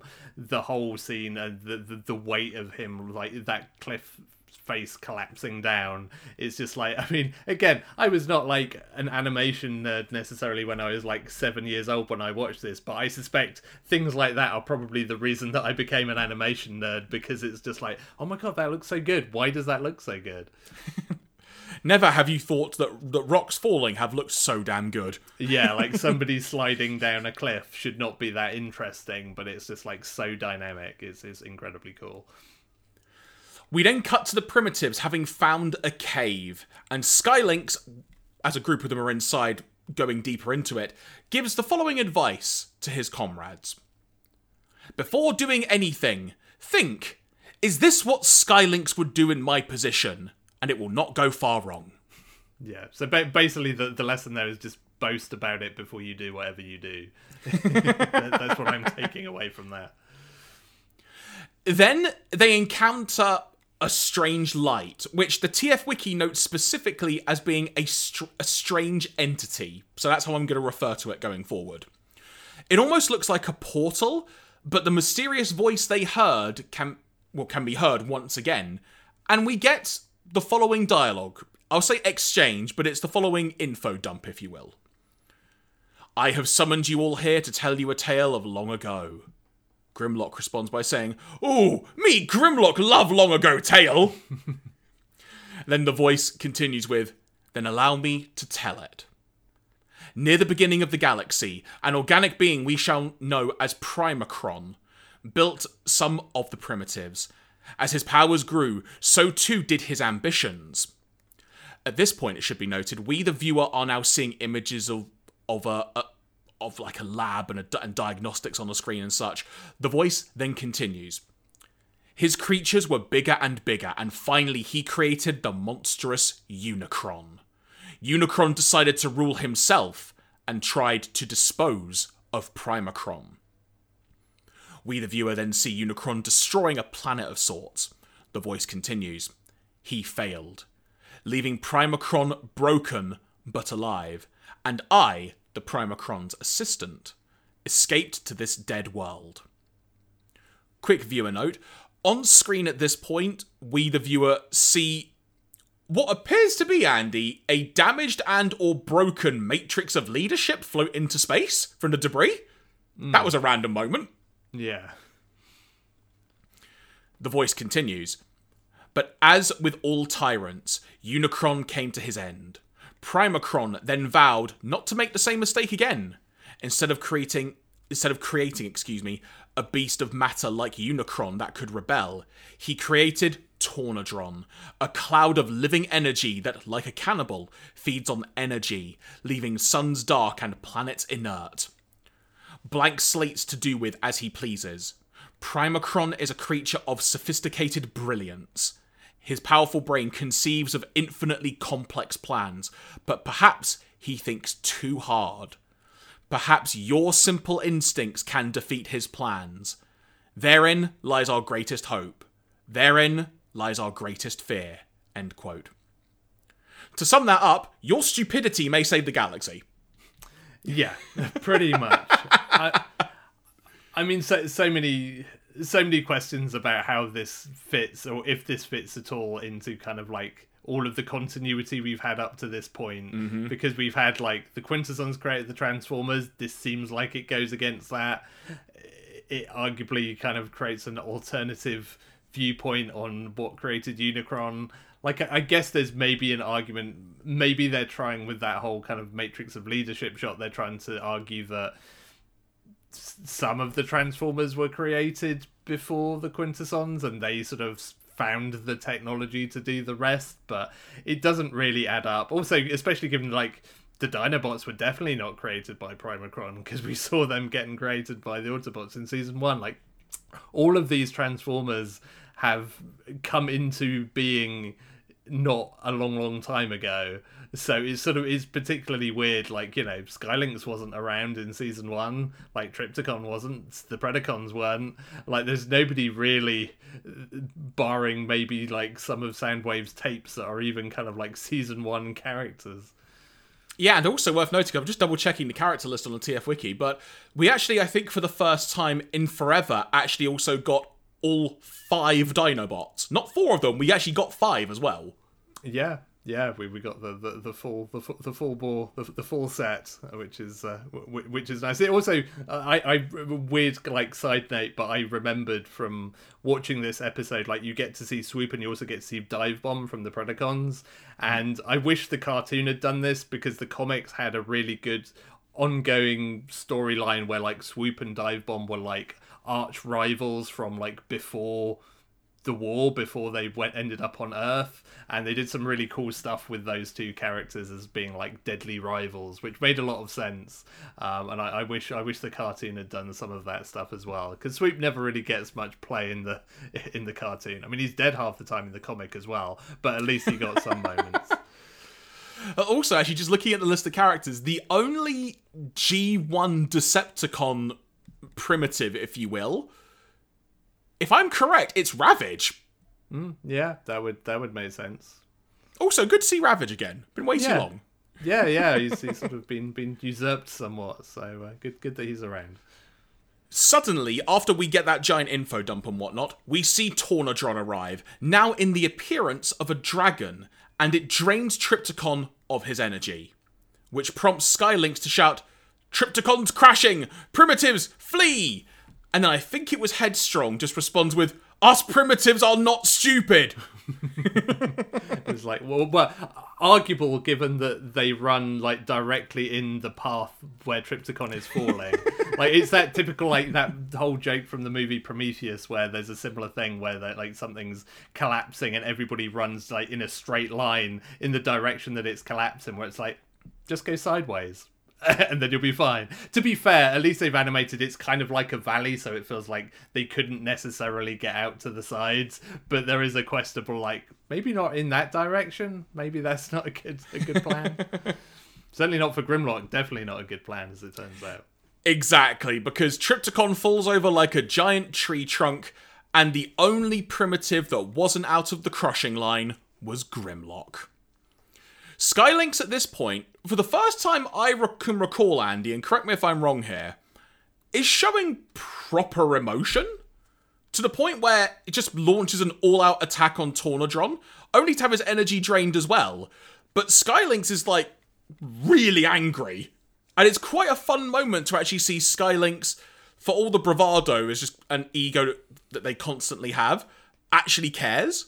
As random as that sounds, and that's a random way to phrase it, but it was actually a really cool moment. Yeah, no, it's it's, it's a good sort of response um, to to everything that's happened there, and so yeah, like it, it works really well, and also yeah, like give, give gives an excuse to bump another transformer off the list.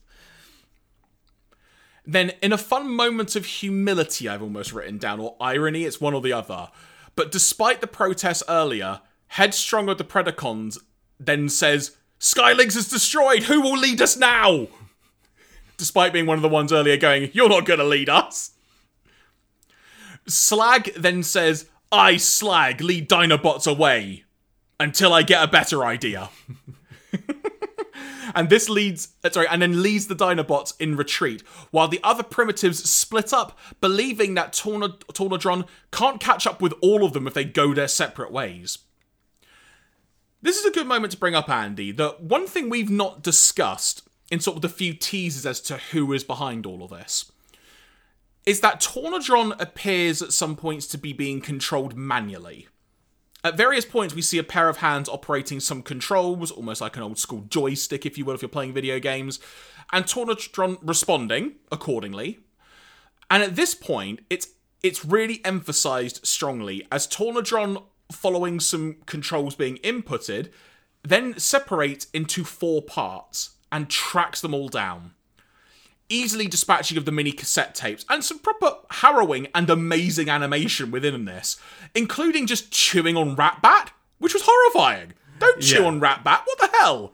Yeah, that that was definitely like felt like so, somebody definitely done some studying of just like tigers like eating their prey in the desert or something because it's like yeah, re- really really well animated. Headstrong then declares that it would be better to fight than to die. Or sorry, Headstrong then declares it would be better to fight and die. And the Predacons all agree, form Predaking, only to moments later have their energy sucked away as well. The Terrorcons then try to fight back, but are also drained. And the Dinobots then ambush Tornadron, but they too are just wiped of their energy. After declaring victory against the Primitives, Primacron orders Tornadron to return home back to his lab. The voice behind the controls saying, Your mission is complete, Tornadron.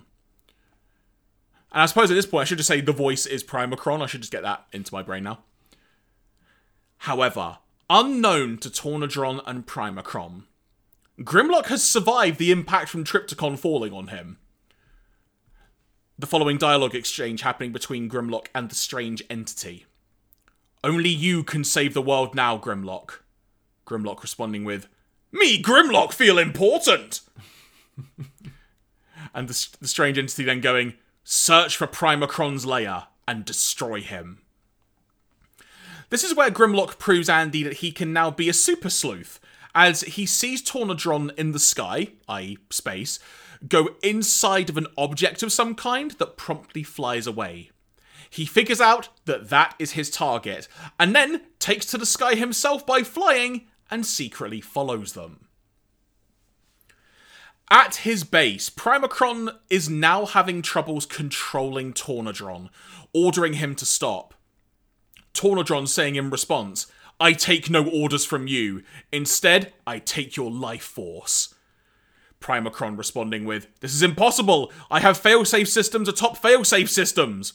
At which point I immediately thought, "Ah, I've been there before. yeah, Tornadron refuses to take any more orders and declares that he intends to feed on Primacron.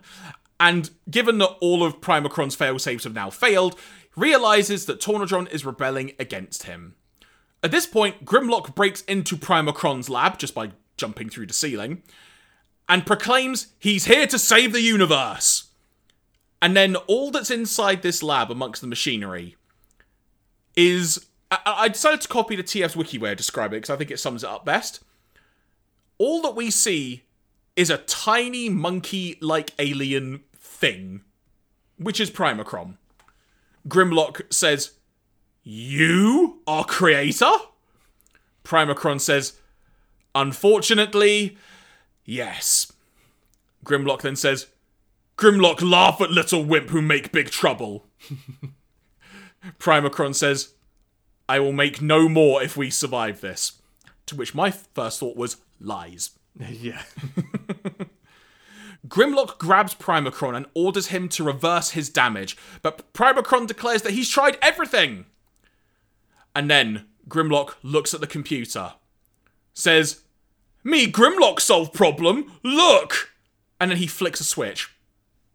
At which point Primacron then literally says, Of course! The reverse switch! Why didn't I think of that? Grimlock then responds by going, You not smart primitive like me! Me, Grimlock, think I did the right thing! this moment, Andy, was just like. It was both incredibly wonderful and incredibly annoying at the same time, and it was perfect. Yeah, I mean, for everything, all of the high stakes stuff that this episode builds up is kind of an anticlimax to just be like, oh, just hit the reverse switch. It's like, oh, that's not really not very satisfying at all. Um, it, it is funny as a kind of like you can view these sort of episodes like this in Grimlock's New Brain as like a single arc where you start with Grimlock not knowing which button to press and then it ends with Grimlock knowing exactly what button to press and it's just like there's a kind of beautiful like mirroring to that that I think is entirely accidental um, but I do enjoy that at least having watched this in the same block as Grimlock's New Brain. It's a wonderful through line, unintentional as it is. The other thing as well is I like the fact that this literally goes back to what the strange entity was saying, in that it effectively take it's going to take your stupidity to make this all end, and it was because how did Primacron forget there's a reverse switch? Yeah, well, it, it, it does fit perfectly. That like, oh, he he overthinks things. It's like he's thinking about all these complex solutions where actually there's a button there that will just fix it for you. So I I, I do appreciate the. The, the smarts of the writing of this episode is just it still feels like a bit of a cheap get out clause at the end of an episode. It's it's the classic Transformers. Oh god, we've run out of time. Oh here we go. There's a reverse switch. As a result of flicking the reverse switch, this reverses everything that Tornadron has drained. It's reversed the energy polarity, if you will. It destroys Tornadron in the process and restores life to everything that was drained, including planets, so I guess the Earth is just fine, sure, whatever. Which prompts Grimlock to shout the following dialogue Grimlock saved universe! Grimlock hero! and in celebration, Grimlock just starts jumping around and starts destroying Primacron's lab. And this is much to the annoyance of Primacron, but Grimlock declares it's the smartest thing he's ever done. Probably not wrong. And that's where the episode ends. And, mate, th- again, you sort of built this up for a while. This more than delivered. This was fan- This is a great episode. Looks freaking amazing. This was well worth the wait. Yeah, yeah. Like as much as I, I always forget just how much I dislike the, the rushed ending of this. Uh, it, it somehow it always catches me by surprise. Of just like, oh yeah, that's what they do at the end because I just I think I forcibly forget it every time. Um, but yeah, like it is, it's it is that kind of Transformers the movie in microcosm. Basically, it's like really cool action scenes, really interesting high stakes plot um, you know, does something different from the norm. It's not like, you know, the Decepticons have made a super weapon or whatever. Like, it feels kind of fresh. Um, and, you know, all of the season three music fits really well into this episode. Like, it makes really good use of all the new music. It's kind of like a perfect distillation of all the, the good stuff about season three just in one package. And yeah, I, I will never not love this episode. Like, this is definitely like if somebody was like, you've got you've got one episode of Transformers to watch for the rest of your life. Which one would it be? It would always be this episode because it's it's that good. Out of interest, because we've obviously been watching Transformers from the start to this point currently, has this made you think anything different about the episode at all, or has there been like any context that's made you go, "Oh, okay, that's a new angle I had never considered"? No, I mean, I I think it it, it raises more questions about the kind of the, the whole you know backstory that this episode gives because having gone through all the quintesson stuff that I'd sort of forgotten in the back of my head because this almost feels like it tries to lean more into like the comic continuity but it doesn't even really fit into that particularly. Um, but yeah it's definitely a reminder of like oh this doesn't really feel like it fits in any of the timelines that you've created in this show. Um, but I guess I still don't care because it's it's cool. Um, so there's that, and like I say, that the, the mirroring of kind of like Grimlock being rubbish at pushing buttons to being good at pushing buttons across this and Grimlock's new brain was entertaining to me. Um, but as a whole, no, I, I think it's it's one of those episodes that just stands alone really well. It kind of it almost feels like it deliberately sets itself aside from not worrying too much about the broader continuity and just like let's get these transformers to do some cool things. So from there let's venture to the tf wiki and see if we can get any answers to some of these questions that we now have. To begin with let's focus on what i was alluding to about the animation studio and some notes regarding that the art style in this episode is very different from all others in the G1 series, with highly stylized anime like character models and proportions. Exactly which studio animated it has long been a subject of speculation by fans, with Tokyo Movie Shinsha and Ashi Productions both being suspects. At last, in 2020, the episode's director, Eiji Suganuma, explained that it had in fact been contracted to regular Transformers animation studio Toei, who then, as was common, sub- subtracted the work, at least in part, to Studio Look. They, in turn, employed students from vocational school known as International Anime Institute. Hmm. Yeah, yeah. So I mean, in a way that that both answers the question and also doesn't because it's like it's it's not a really obvious like oh yeah it's that studio and it's these people because like Toei are a known a, a known element. I I would certainly have like put my money on it being like TMS because it had the look of a lot of TMS shows from that kind of era. But uh, yeah, mm. it definitely it looks super anime. Which weird how I ended up becoming an anime fan after seeing this episode. Who could have foreseen this? I know. It also does actually explain a lot as well because with everyone suspecting it was very anime like, if you're bringing people, if you're bringing students in from a school that, you know, they probably grew up watching anime, that's kind of the style you would default to. So it does actually explain a heck of a lot in that sense.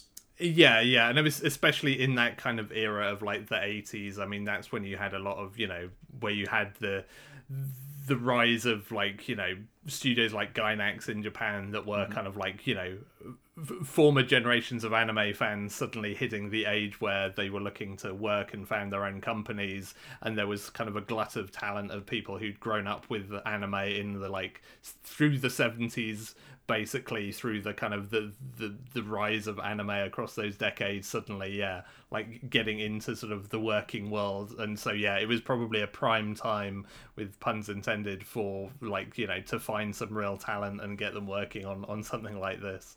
And all the classic robot shows they were probably brought mm. up watching as well.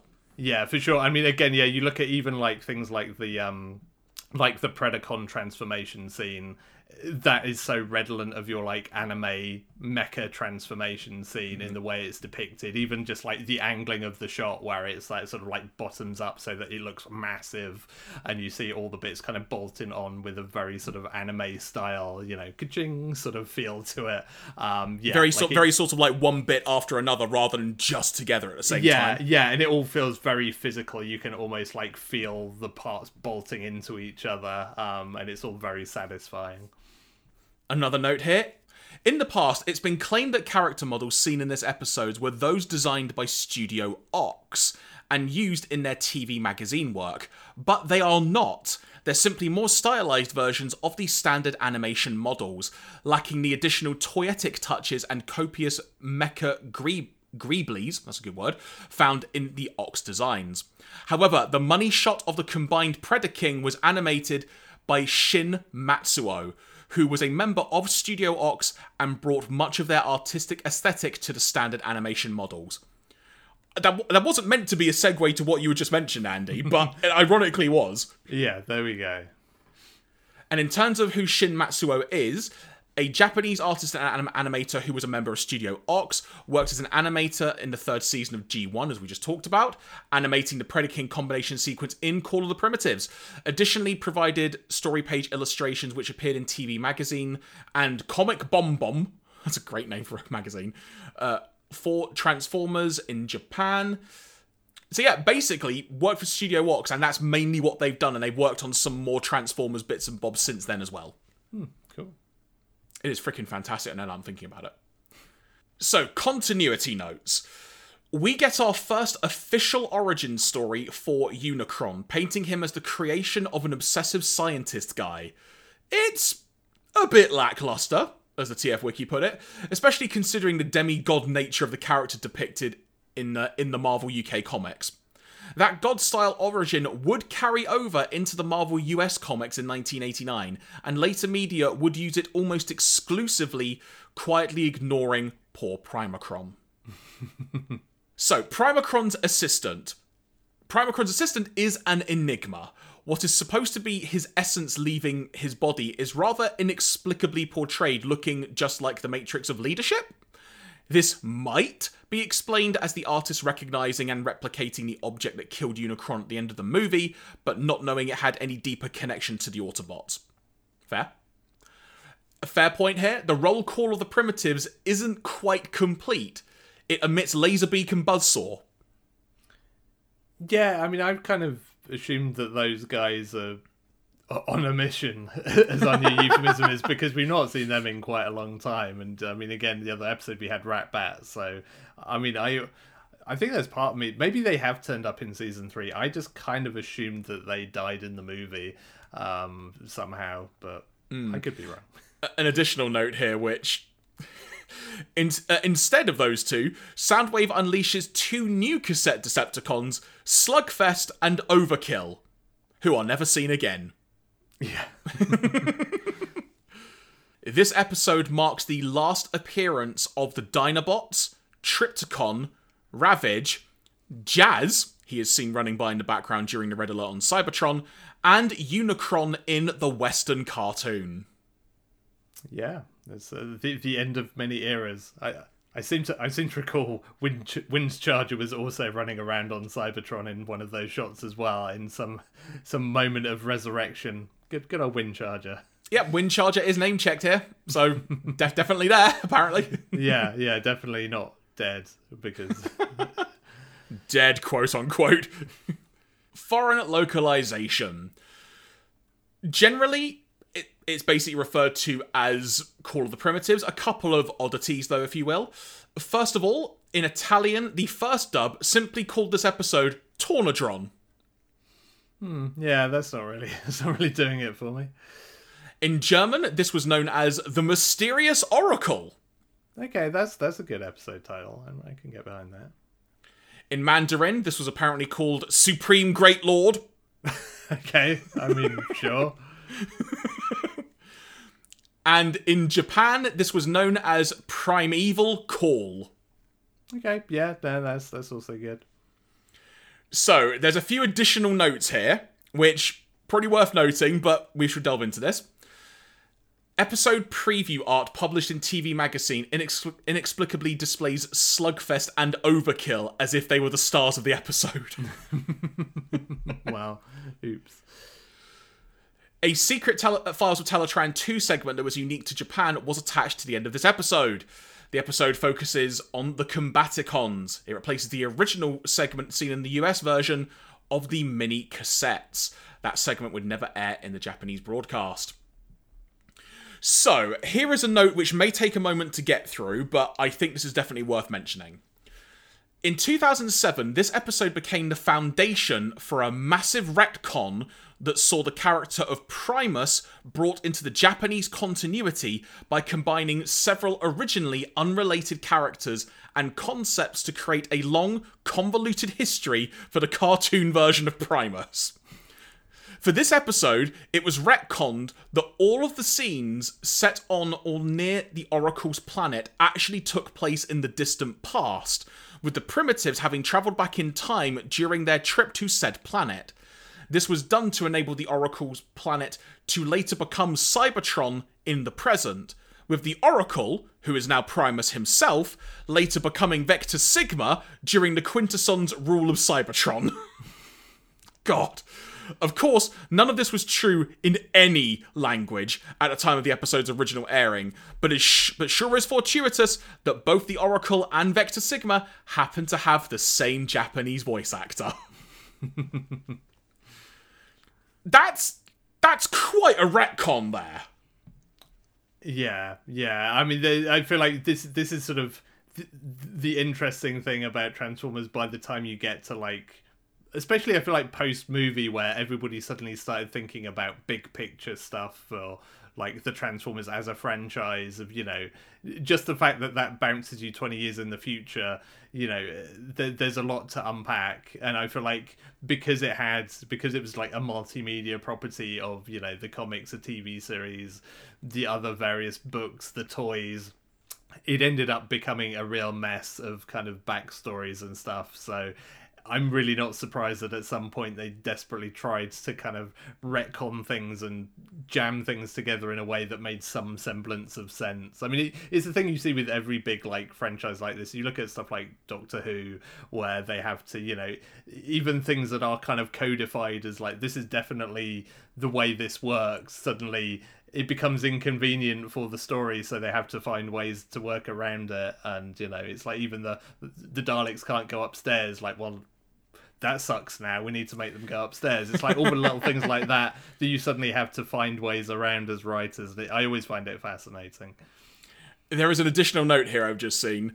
However while the scene of the primitives following the oracle summoning rings to his ancient planets can be interpreted as time travel the fact they also encounter Tornadron and Primacron while still on the same planet means that both of them had somehow likewise travelled back in time to specifically follow the primitives to the distant past, and that Tornadron also somehow travelled back to the present when he undid all of his prior handiwork after Grimlock reversed his energy polarity. And that the primitives and Primacron were all subsequently sent back to the present after the episode ends. And boy, that is a lot of assumptions to be made for the Primus retcon to work. Yeah, I, I think it's easy to say that it doesn't really make sense. so I think that's going to wrap up us discussing that particular episode, mate. Like I say, blooming fantastic. Really, really enjoyed it. And I, in a weird way, from my point of view, because I don't recall ever seeing that before, having built up to it to this point in the way we have watching everything, I think it added so much more to me. Watching it, not to say that watching it, for want of a better phrase, out of context wouldn't have landed as well, because it's still really good. But just knowing how everything's built up, how we've got little pockets of extra background lore here and there when we've delved into things, it's really added a heck of a lot to watching this episode for me. Yeah, no, I, I, definitely, yeah, I, I feel like I sort of, you know, watched it with slightly different eyes, sort of having watched, you know, every other episode to this point, and you know, much as I, I would have loved it regardless. Um, yeah, there, there's definitely something to that, and uh, I'm, I'm just glad it, glad it lived up to the hype because you know sometimes if when you bang on about something relentlessly about how good it is, people's expectations go through the stratosphere, and then they'd be like, well, it was all right, um, but uh, I, I'm glad, I'm glad it held up.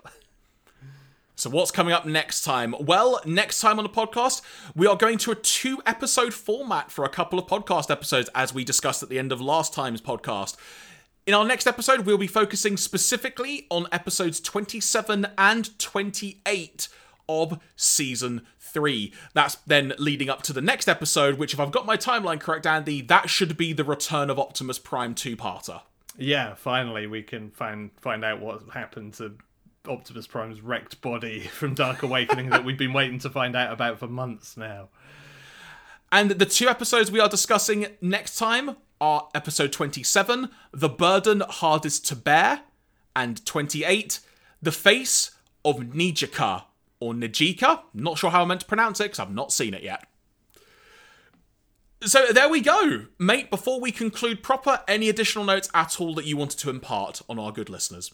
Um, I, I I've now just gone on on a on a Wikipedia rabbit hole of looking up uh, Shin Matsuo's other credits, having name checked him as, as the guy who made that Predacon shot, and it makes a lot of sense. He worked on Mazinger Z. He's worked on a lot of Gundam shows. Okay, because I was just going by what it said in the TF wiki, which is why I didn't elaborate on that a bit more. But the fact you've just said though, you just name checked those two, it makes so much sense from our perspective. Yeah, yeah. I mean, he has masses of credits up to like you know pretty recently. He's clearly like still kind of working you know in the industry. He has credits on Bubblegum Crisis, on Project A-ko, Oh, amazing. Yatsura, Full Metal Panic. Like he's got a, a lot of storyboard episode directions, like key animation. He's he's done the lot, Maison Ikkoku. So yeah, like he's he's he's pretty much a, a- an industry stalwart at, at this point. Like One Piece, some Pokemon, the whole the whole nine yards. So uh, yeah, clearly clearly a talented guy. Um, and it all started with Transformers. That that's really cool to know, actually. Just genuinely, I, that's really cool. And I did wonder as I was reading the TF wiki thing of, I'm sure they must have done more since then because that talent won't go unnoticed. And the fact you cleared that up makes me really happy. yeah, yeah, for sure. Because yeah, obviously the TF wiki is very kind of Transformers focused, but yeah, pl- plug his name plus Studio Ox into uh, to ANN and MyAnimeList and things, and you get you get a big old a big old list of, of stuff that he's worked on in in various uh, in various forms. Um, so yeah, I, I always always a nerd for like yeah, who who did that shot of animation? Well, thank you very much for checking out the podcast this time, everybody. If you enjoyed it, why not tell a friend about it? We would really appreciate it. And as mentioned before, if you're a first time listener, in audio form, we are available on the likes of Spotify, Apple, Google, SoundCloud, Stitcher. Also, you can visit our Patreon page. Again, not not trying to take pledges for more content, very much just a place that's an, a long-term audio archive. That's at patreon.com slash starscreamsghost. If you enjoyed the video version on YouTube, thank you very much for watching. We'll be back in two weeks' time discussing episodes 27 and 28 of season 3. If you've got any thoughts you would like to share with us, we'd love to hear from you. You can find us on Twitter and Instagram at starscreamspod. From myself, Jeremy Graves, from him, Mr. Andy Hanley, you've been listening to Starscream's Ghost, a Transformers podcast. Until next time, take care. I'm going to hit the reverse switch on this podcast and take us back to the start. But apart from ah! that, bye everyone.